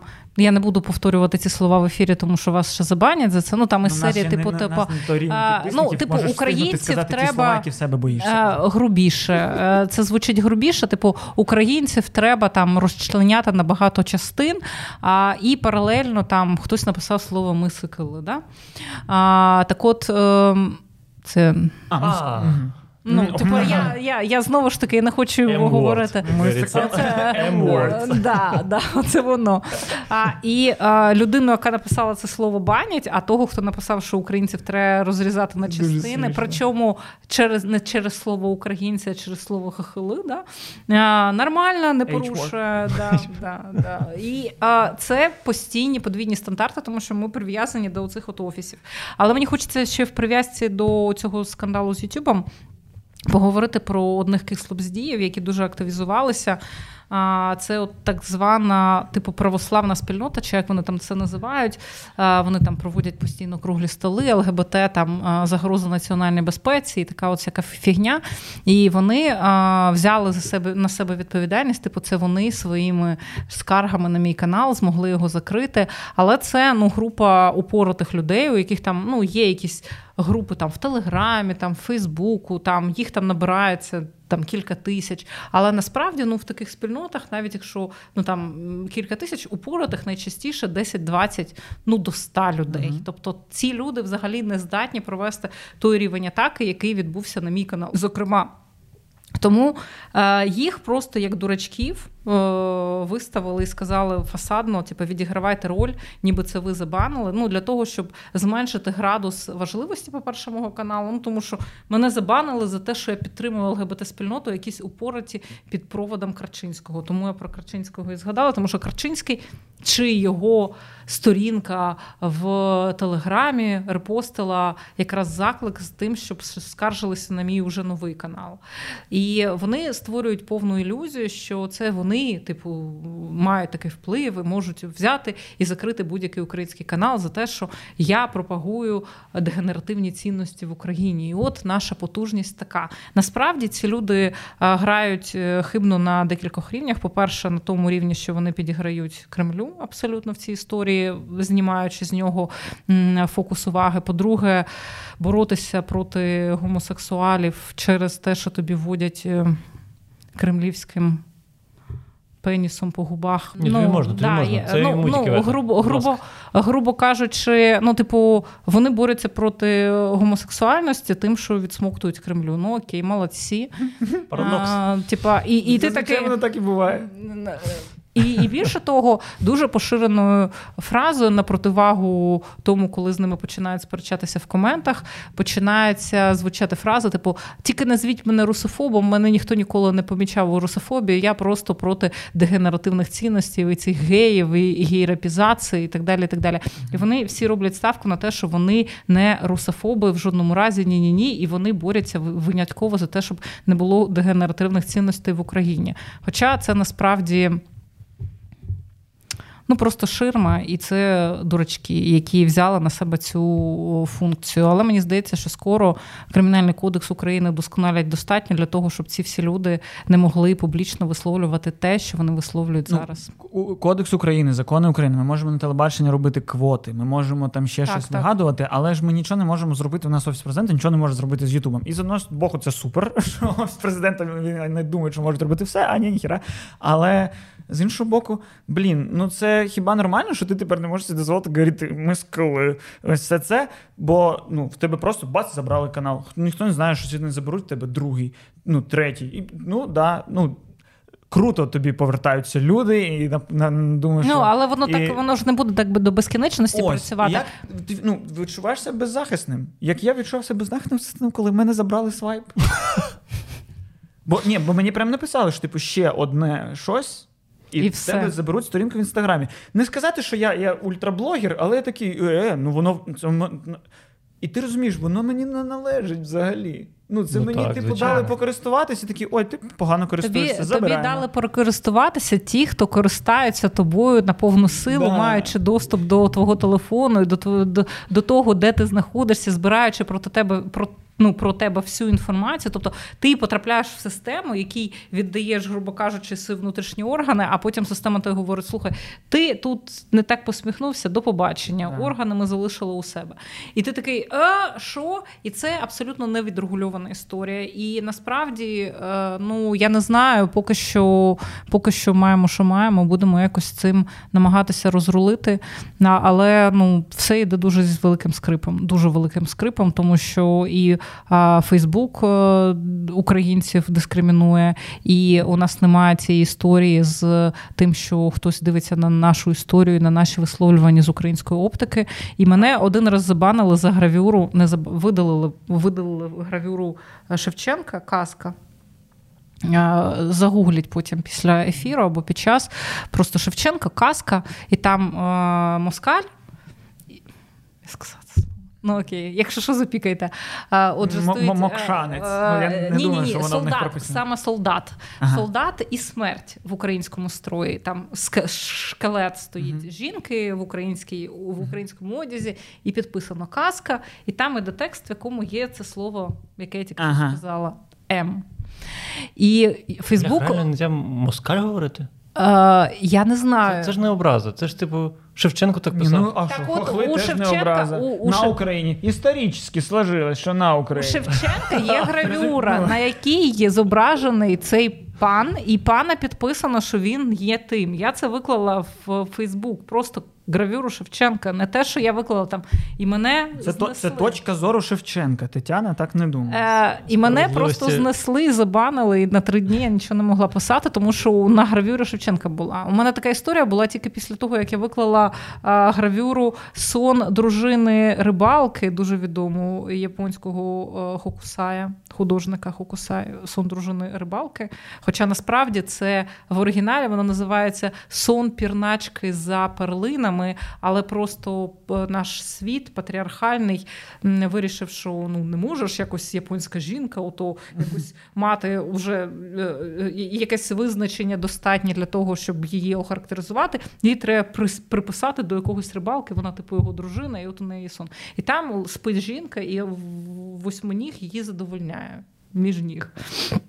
Я виклала колись цю гравюру, і це сталося якраз перед розстрілами на Майдані. Мені забанив Фейсбук а, можливість писати, і ці три дні у мене були просто нульові в Фейсбуку, і нічого не було, тому що я не могла нічого писати. Якраз в той період, коли відбувалися най, най, найгарячіші події, і в мене спогадів от просто білий шум, і тільки те, що я пам'ятаю з голови.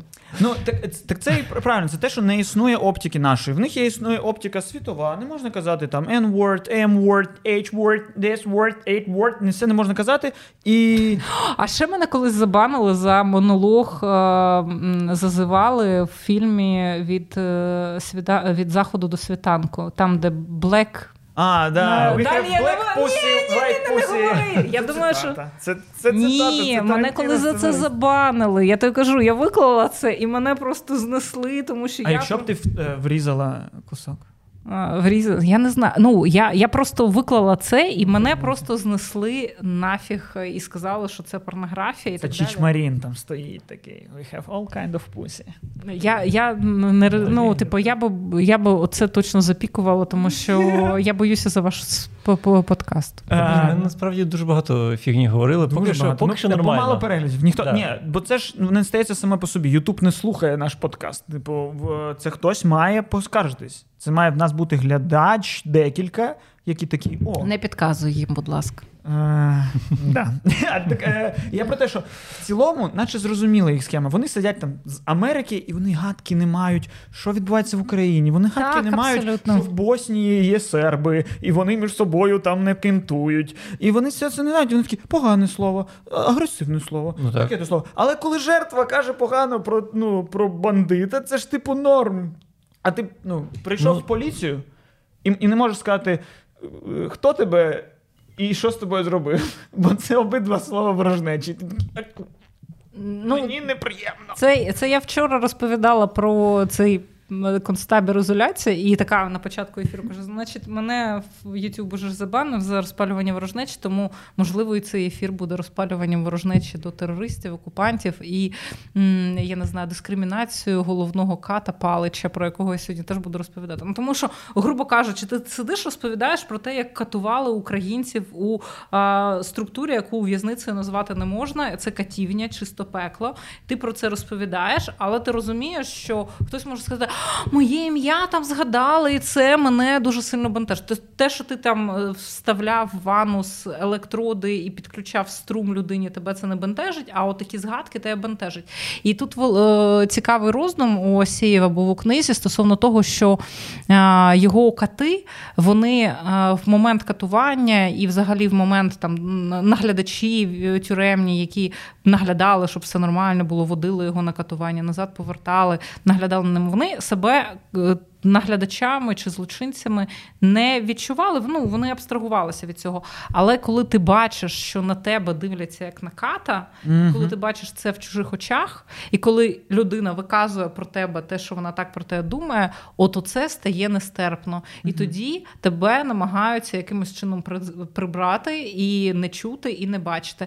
Я дуже часто говорю речі, які е, ті люди, які їх транслюють, очевидно, вони від цього відвертаються і, ну, типу, і вважають, що це не про них, що вони насправді прекрасні, білі лебеді в білих пальтах, і все нормально. І тут раптом виходжу я і кажу, ні, це не біле пальто, це гімно. І вони такі, блін, вона це сказала, а може я дійсно таке? Ні, краще ото прибрати її, щоб вона цього не говорила. Отака історія. Ми щось невесело. У нас таке, да, блін, просто... тут, у вас так смішно завжди, а тут ми... Ні, не, не завжди. Не завжди. Не, завжди. Не, ну, я дивилася, там не було смішно. А просто... Це, це просто ми як на українську перейшли, бо українська це мова для комедії. А, ну так, точно. Російською там був тільки «Брат два» у всіх випусках. Просто... До речі, «Брат два», якщо говорити про, про, про mm. те, що закладалося, і вся ця імперськість, і все це поглиняння України, якщо подивитися перший і тим більше другий «Брат», Жоп, це, це енциклопедія. Це енциклопедія того, як прописували а, анексію Криму і взагалі окупацію України. Я, ну, я, це я навіть в дитинстві не розумів. Ну, я дивився такий, я, а я, я, це, це, це, це герой? Це ваш герой? Це чому це ну, герой? Вони прописували, і коли вони створювали цього героя, вони там проводили, ну, типу, опитування суття, а, ну, тобто це коли ти створюєш там якогось лідера нації, там, чи умовного Путіна, перед тим, як придумали Путіна, було... проведено зріст, ну, або образ фінальний Путіна. Там Путіна, наприклад, вибрали, але йому треба було придумати, він буде як Тігіпко, чи буде як Литвин, чи буде як Єльцин і так далі. І такі, значить так, давайте дослідимо те, який є запит у росіян на свого лідера, що вони хочуть бачити. У них там Штірліц, хто, ну, там у них був якийсь перелік, і а, серед них там, там Жеглов, умовно кажучи, серед них якийсь там Брат два і так далі. І вони з цього всього взяли, виліпили Путіна і, коротше, нормально його продали, і прописали, і прописали йому купу надзвичайних характеристик, в які всі увірували. А чи мені здається, що це просто, ну, виходить органічно? Просто, наскільки я знаю про «Брата першого», що це, типу, дуже малобюджетний фільм, він знімався за там якісь копійки, одяг брали на секонд-хенді. Ну, типу, не, зда... це... не, не здається, що це просто була спільнота така, що це, це, зріз, це, зріз. Це герой прийшов зі спільноти, ну, так було. Ну, це, це, це, типу... так. Ну, слухай, все, воно, воно поєднується, дуже багато, дуже багато різних факторів поєднується mm. і потім складається в одну якусь велику картинку. Знову ж таки... А... Я, я, я от скажу, я скажу, нагадайте мені, Балабанов. Балабанов, да. Балабанов, він існував в одній тусівці, і в цій тусівці, очевидно, були думаючі люди, які mm. думали в тому числі і про конструювання соціуму. Скажи мені, вигадуєш... що ти займаєшся кінематографом і не хочеш конструювати соціум. Да. Коли ти хочеш зняти фільм для народу, який зайде народу, ти такий, так, треба зробити народного героя, що да. народ хоче. І ти робиш або Данілу Бедрова, або Василя Галабородьку, дивлячись від того, що хоче твій народ. Ну, тобто, це одна і та сама природа у двох. Ну, або, або ти робиш е, Шан-Чі. Плюс, зважаю... Ну, ти теж такий, такий, азіати хочуть цього, дам їм такого. Плюс, зважай на те, що у Балабанова вийшло зняти класний фільм. Тобто, інтелектуально це людина, яка попала в цей нерв, а відповідно, це не типа, я взяла і попала в цей нерв. Це людина, яка багато працювала для того, щоб ти не можеш зробити героя, який прямо зайде всім отак, от тому що ти таки проснувся вранці і таки думаєш, а хочу зробити от такого от героя, щоб в розтягнутому светрі їздив у трамваї. І от він всім зайде. Але ти можеш зрозуміти, що якщо ти там... Е... у тебе є образ жінки, наприклад, uh-huh. да, і ти можеш а, зрозуміти, що все, ось цей образ жінки, який був там вісімдесят років в кіно, це, це вже не працює. Жінка не може бути лише дружиною, лише там любовним якимось інтересом uh-huh. головного героя. Ти зробиш, ти хочеш зробити жінку, яка типу буде діяти, яка до якої прийде принц, вона скаже: "Ні, я не хочу принца". І ти оцим ось можеш потрапити якраз в нерв, тому що нерв, так, тому що не. Суспільство якраз хоче бачити такого а, жіночого героя. Але якщо я нас дивився хоч один продюсер з ТРК України, то можливо, він зараз поперхнувся і здох. Я почув твої слова. А не я... хоче діяти жінка. Прошу знімати! А я вам хочу нагадати, що ви ж починали цей блог як кіноблоги. Мені здається, якщо ви ну, взагалі подивитеся на кіноландшафт, як він, ну, наприклад, працює в Голлівуді, так... Господи, етап, коли вийшов фільм «Fight Club», тоді О, ж вийшло дуже багато, дуже багато фільмів, які обробляли оцю тему, або роздвоєння особистості, або двоїстість персонажа, або там, і, так, і таких персонажів. Потім, mm-hmm. знову ж таки, з'явилося після, там, або в той же період, там, Ш'ямалан зняв це «Шосте відчуття», mm-hmm. і потім раптом почав ринок об... проварювати всю тему. Якщо взяти, от, те, що ви робите, да? І це там, наприклад, Сракадупа робить щось подібне, ну, для мене. А, а, для мене це, знаєте, контент із серії а, краси по-американськи. Типу, е, е, нас створив час? А, вас створив час, да, в тому числі. Слухайте, ну, і мене теж створив те, той, той час. Uh-huh. І я якимось чином створила ще якийсь продукт. Але от, якщо ви пам'ятаєте фільм «Краса по-американськи», uh-huh. про те, як ти від, ну, відключаєшся від певного цього дебільного життя і починає, відпускаєш себе і живеш. А, і ну, коли він вийшов, там, я пам'ятаю, у мене в університеті, про що цей фільм, як йому дали Оскар. Ну, коротше, про те ж, про що і Fight Club, про те ж, про що і Матриця. Ну, це... Ну, це, да, оце якраз в той час якраз були ці Office фільми Space. Про вихід з е, сірої буденності. Американські мрії. Ми да. її досягнули і виявилось, що в ній... Ніфіга. да, да, типу того, да. А, і, і якщо взяти от те, що вони мисли, осмислювали, а потім взяти, наприклад, французьке кіно і подивитися певний період, яку тут робили акцент, на чому тут робили акцент, куди вони виходили. І насправді, якщо дійсно глибоко в це занурюватися і аналізувати, я весь час хочу сісти і проаналізувати, але на це теж треба час, це неможливо зробити, то це кіно, яке відповідає на запити суспільства, на те, про що говорять в маршруточках, грубо кажучи, ну, не в, окей, не в маршруточках, в паб ти заходиш, сідаєш і такий, так, ці про це поговорили, ті про те поговорили, окей, я бачу, що є запит, або просто дивишся якісь там. І ти, запит навколо тебе на певну тему сформований. Чому там з'явилася дуже велика оця необхідність видимості певних спільнот? Або чому з'явився там фільм, серіал «Голлівуд», в якому взагалі відтворили реальність, яка взагалі не могла не статися взагалі в той період, але її відтворили таким чином, ніби ми живемо уже в ідеальному угу. суспільстві, і всі ці невидимі люди, я не знаю, китайці, ну, азійці взагалі, темношкірі, Перемо... гомосексуальні. Переможець Оскара чорний ЛГБТшник. Да, да, да. Тобто вони просто сфантазували на цю історію для того, щоб просто ще більше закріпити цей момент зламу в суспільстві, і суспільство просто проїхало і пішло далі. Тому кінематограф з одного боку – це великий збіг. І комусь вдається просто зняти за збігом хороше кіно. А з іншого боку, це велика робота людей, які вкладаються в це. І на, на, на, наведу приклад. Я дивилася там фільм Сорочинський, Сорочинський ярмарок тридцять третього року, якийсь там, не згадаю, як його звати, російський, здається, режисер зняв тридцять третього року, тобто того часу. Mm-hmm. Дуже погана картинка, не реставрований. В реставрації я цей фільм не бачила, але він, ну, типа, це переддень того поетичного кіна, який потім став mm-hmm. після Параджанова, тому що у Параджанова все як картина, все, типа, ти кожен кадр дивишся, і воно таке вішає на стіну, воно досконало, красиво. А тут вони, типу, зробили дуже м'який такий акварельний фільм, і ти сидиш, і ти розумієш, що ці люди знімали кіно, базуючись на своїх знаннях про мистецтво, про е- візуальне, е- про те, як це відтворювати так, щоб людей заворожувати оцією формою, тому що тоді це було щось нове, і вони це глибоко вивчали, вони були дуже з великим бекграундом і створювали нову форму завдяки тому, що вже знали. Тому думати, що у Балабанова отак от вийшло, ні, він досліджував, він знає, що такий русський чоловік. Арестович, наприклад, знає абсолютно, що його аудиторії треба польот в космос, величає, він це постійно продає. І кожному це. А ми знаємо, що нашій аудиторії треба зробити а-а-а! І ми це робимо постійно, тому що ну, типа, наша аудиторія сидить і така... Бляха, коли це все скінчиться і далі. І ми такі виходимо, і такі, і ми це видаємо. Тому і жарти це... про член. Да, ну, і жарти... ну, вєта. Ну, так, я до того, що... Ем...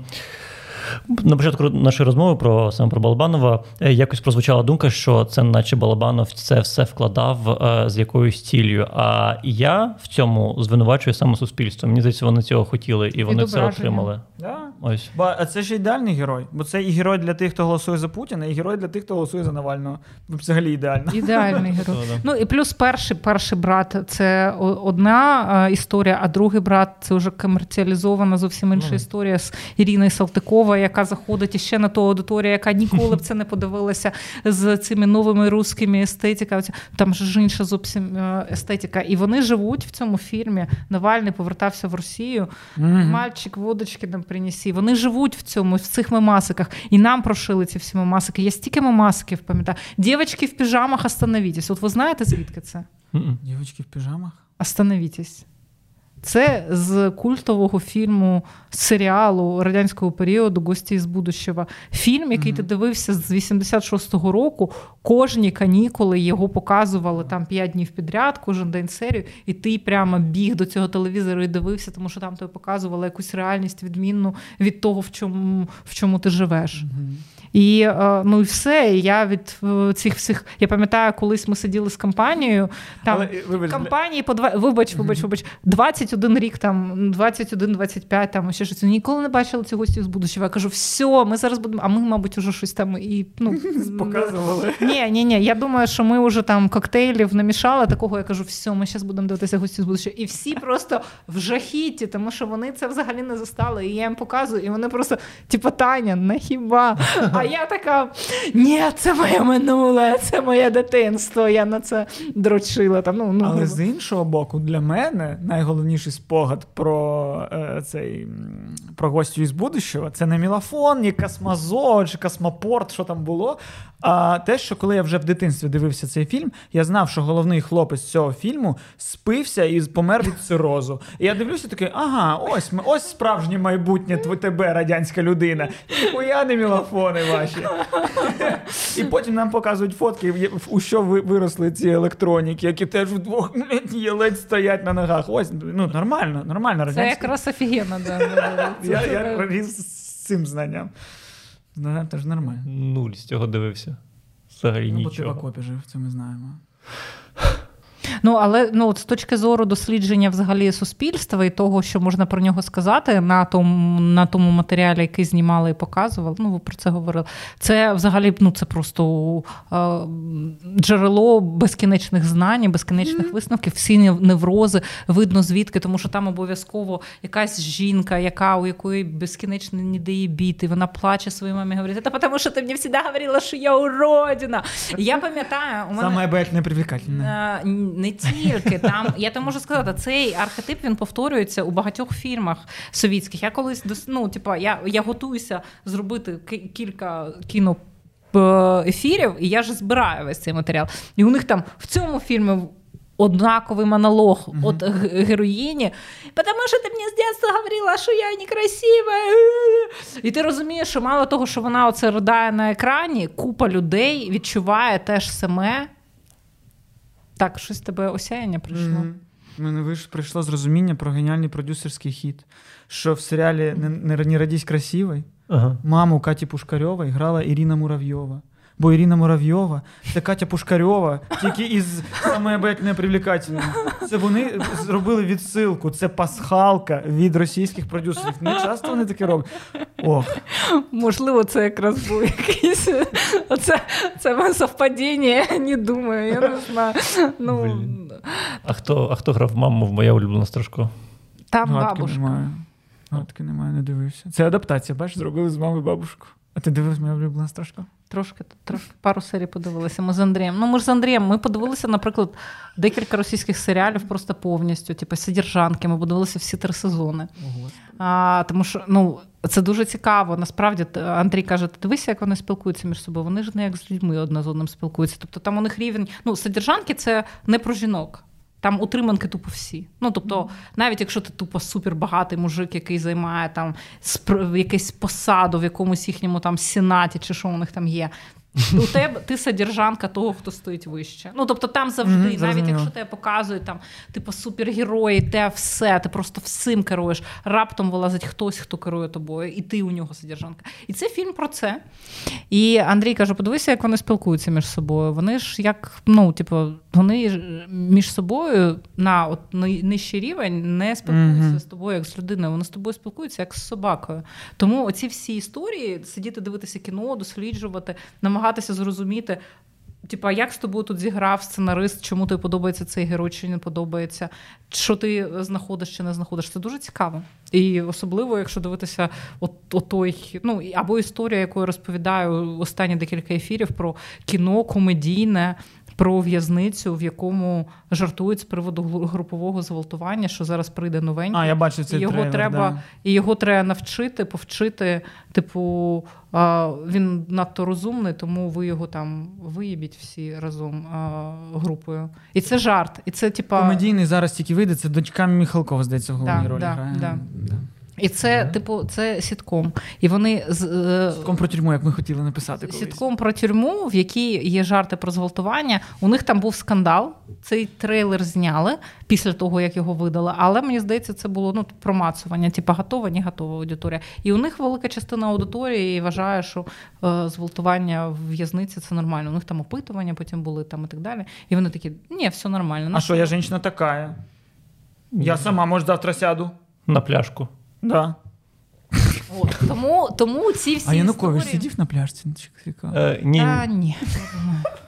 Ні, у них же була ця у штука. Них, у них тоді банки були, знаєш, шапка на банці. Я навіщо я про це сказав?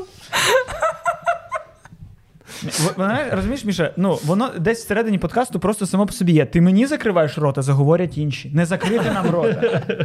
Ти мені не дозволяєш про щось говорити. Воно з іншого боку столу вилізе. Одне віток ось. Всього одне. Все, мене це... Хто б знав, що ми позвали Таню Микітенко, щоб поговорити про кіно?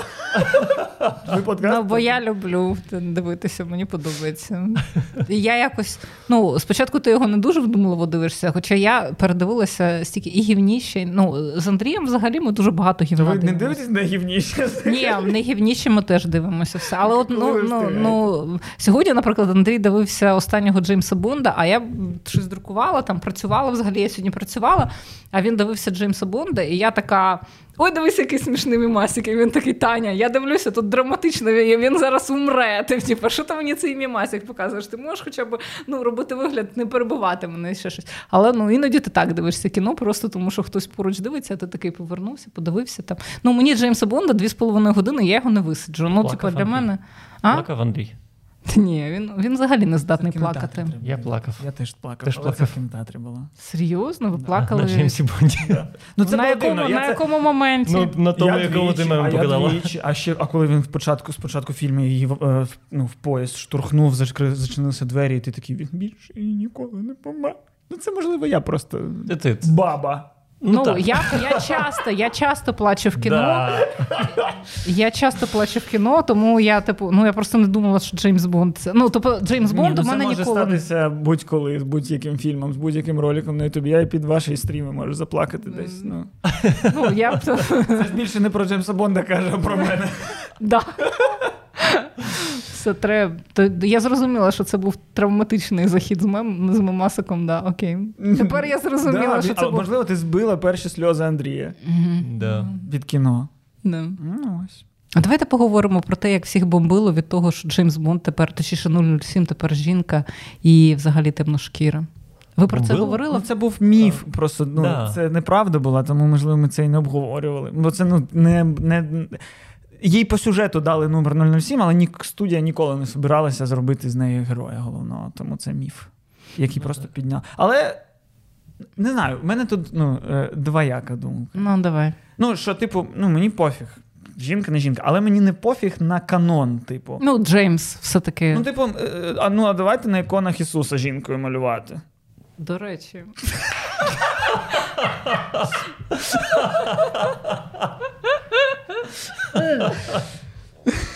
Але тут, тут рівновага Ісус і Діва Марія. Мені здається, що вони, ну, типу, це два дуже сильних образи, і тому, типу, у жінок немає оцього, там, типу, о, Ісус не жінка, і там Діва Марія не чоловік. Ну, типу, немає. Ну, я просто да, до того, кстати, що... було ж непорочне зачаття, а не непорочне оплодотворення.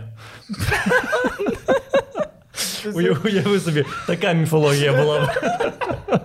Ні, ну, типу, і головне, що ми зараз без пенісів обійшлися в цей момент. Ну, типу, е, якщо вам не вистачає, ну, типу, в чому проблема? Що треба зробити жіночий фільм якийсь, недостатньо ми показуємо жінок в головних ролях, так зробіть шпіонський фільм про жінку. Не знаю, що для цього треба брати образ Джеймса Бонда. Ну, чи ми робити Жаклін Бонд, чи хто, ну, наша. Просто зробіть фільм про... про ну, зараз деякі фільми роблять, але вони такі жахливі, що краще б їх не робили. Там був якийсь фільм, де всі жінки були супергероїнями, там вбивцями, найманими і так далі. Ага. Але це така херь вийшла, я вже не згадаю, що за назва, але я не додивилася. Якщо так, вийде ти... Джеймс Бонд з жінкою, і це буде класний фільм, то я, як і всі, буду задоволений цим фільмом. Ну, навряд чи я прийду, типу, блін, все спахабілі, це що баба була. Ні, ну це ж класний фільм був. Ну так. Ну, ну, ну от мені здається, ти правий, що якщо зробили, зроблять Дженіс Бонд, оце буде дешева херня. Да. Якщо зроблять просто, типу... На Порнхабі, мабуть, уже є така версія. До речі. О, нормальне кіно для жінок же ж зробили. Просто на сайт інший. Netflix для чоловіків, Порнхаб для жінок. Ну, насправді я погоджуся в тому плані, що якщо ми робимо якусь, маємо якусь франшизу, типу Супермен там, чи, грубо кажучи, Джеймс Бонд, то змінювати стать персонажа для того, щоб створити якийсь світ, типу, от у нас є альтернативна сесія, це трошки подурнуватиме. Але насправді, ну, от ми дивилися Watchmen, на цей mm-hmm. серіал. Там головна героїня жінка. Але вона вигадана з нуля. Ну, тобто вона ну, для вона, серіалу вигадана. Ну, да, я вона, не знав. Ні, вона вигадана з нуля, але ти дивишся серіал про е, супергероїню жінку, яка домінує в цьому да. просторі. Mm-hmm. І в тебе немає відчуття, о, тут краще був би чоловік, чи ні, о, типу, наша тут жінка і так далі. Ти просто не фіксуєш це. Просто коли, коли беруть усталеного персонажа і починають його перепрошивати, mm-hmm. тут уже ну, історія про Ісуса то і про ж... Діву Марію. Да, а якщо... це ж про те, що як про радянське минуле. Ти такий, ну я жив з, з минулим, де доктор Манхеттен чоловік. Uh-huh. Коли мені в серіалі скажуть, що доктореса Манхеттенка, то ти такий, ні. І я ну... просто піду проти одразу. Але... Я, я, блядь, я в свого батю пішов. Ні, ну тут, тут зараз ще приплітаєш, наприклад, Совєтський Союз, і от, наприклад, того ж Комаровського, який розповідає, що його в совєтське время навчили, що була Велика Отечественна війна. І він навіть не намагається піддати сумніву ту інформацію, що насправді це була не Велика Вітчизняна, то чи Велика Вітчизняна ну, – це конструкт і так далі. І тут відбувається інша фігня. Це не на тому рівні, що чоловіки і жінки, і кіно і так далі, тому що ми зараз тут намішаємо всього. І такі, да-да-да, ми погоджуємося, а потім ні. Тут є це аспект. І взагалі дофігіще завжди різних аспектів. Тому, коли класне кіно з головною героїною жінкою, ну ні у кого не муляє, що це жінка, тому що ти дивишся просто класну історію. Те ж саме з чоловіком. Але коли тобі Санта-Клаус, Санта-Клаус, Санта-Клаус, Санта-Клаус, а потім вона баба, ти такий, ну, в деяких моментах можливо. І тут я сказала слово баба, я уявляю, зараз полетить там. Але, ну, або є там якісь фантазії на цей приклад, але, ну, коли в те усталений персонаж, і це він, то дійсно дуже великий перекос є, коли змінюється стать. Причому незалежно від того, він, вона, і вона стала він. Ну, ну так. Полюшка, наприклад, з феєю хрещеною, яка стала не феєю. Але в англійській мові слово fairy, воно має декілька підтекстів. До речі. І реально. Тому мені здається, що це такий, типу, з одного боку вони взяли і типу, стібанули це взагалі на, на тому рівні, на якому це варто було зробити. Тому я навіть підтримую цей хід. Тому кожен, кожен, кожен елемент цього пекельного пазлу, про який ми зараз говоримо, і мені здається, що ми тут вже наговорили дуже багато. А, цей елемент треба розгортати і дивитися окремо. Ну, просто, типа, ну, це, ця історія мені подобається, не подобається. Немає якоїсь там однозначної позиції на всі варіанти всіх фільмів, в яких міняють головну героїню на героя і навпаки. Це те, що я хотів почути, що я не дебіл. Ти ж тупий. Ну, да. Ну, тобто... Але хочу чути, що я не тупий. Я хочу прагнути. Класична політична партія. Я тупий, але хочу чути, що я не тупий. Я що, лох? Тебе скільки років? Мені двадцять дев'ять, і я не лох. Я тупий. Головне не робити футболки з таким написом, тому що дуже швидко застаріває протягом року. Да? Да. Ну, ти, там, у Андрія є така футболка. Причому, що у нього тридцять два було там написано, але ну, два було написано так, ніби буква А. Я не лох, мені за. І всі кажуть, що за? тридцять два. Ну, йому вже не тридцять два, але коли він її робив, то було. А, а щоб не бути лохами, ви маєте підписатись на цей канал, поставити лайк, написати в коментарі. Це буквально шантаж. Це шантаж, а що ви лохіше? Що ви не напишете коментар більше, ніж п'ять символів. Бо п'ять символів в коментарях пишуть тільки лохи. А ми з вами тут не лохи.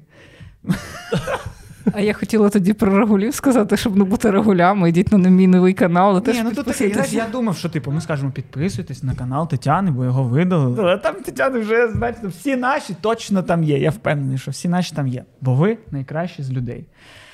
І підписуйтесь на наш Patreon, якщо є така у вас можливість, і ставайте кращими з кращих з людей.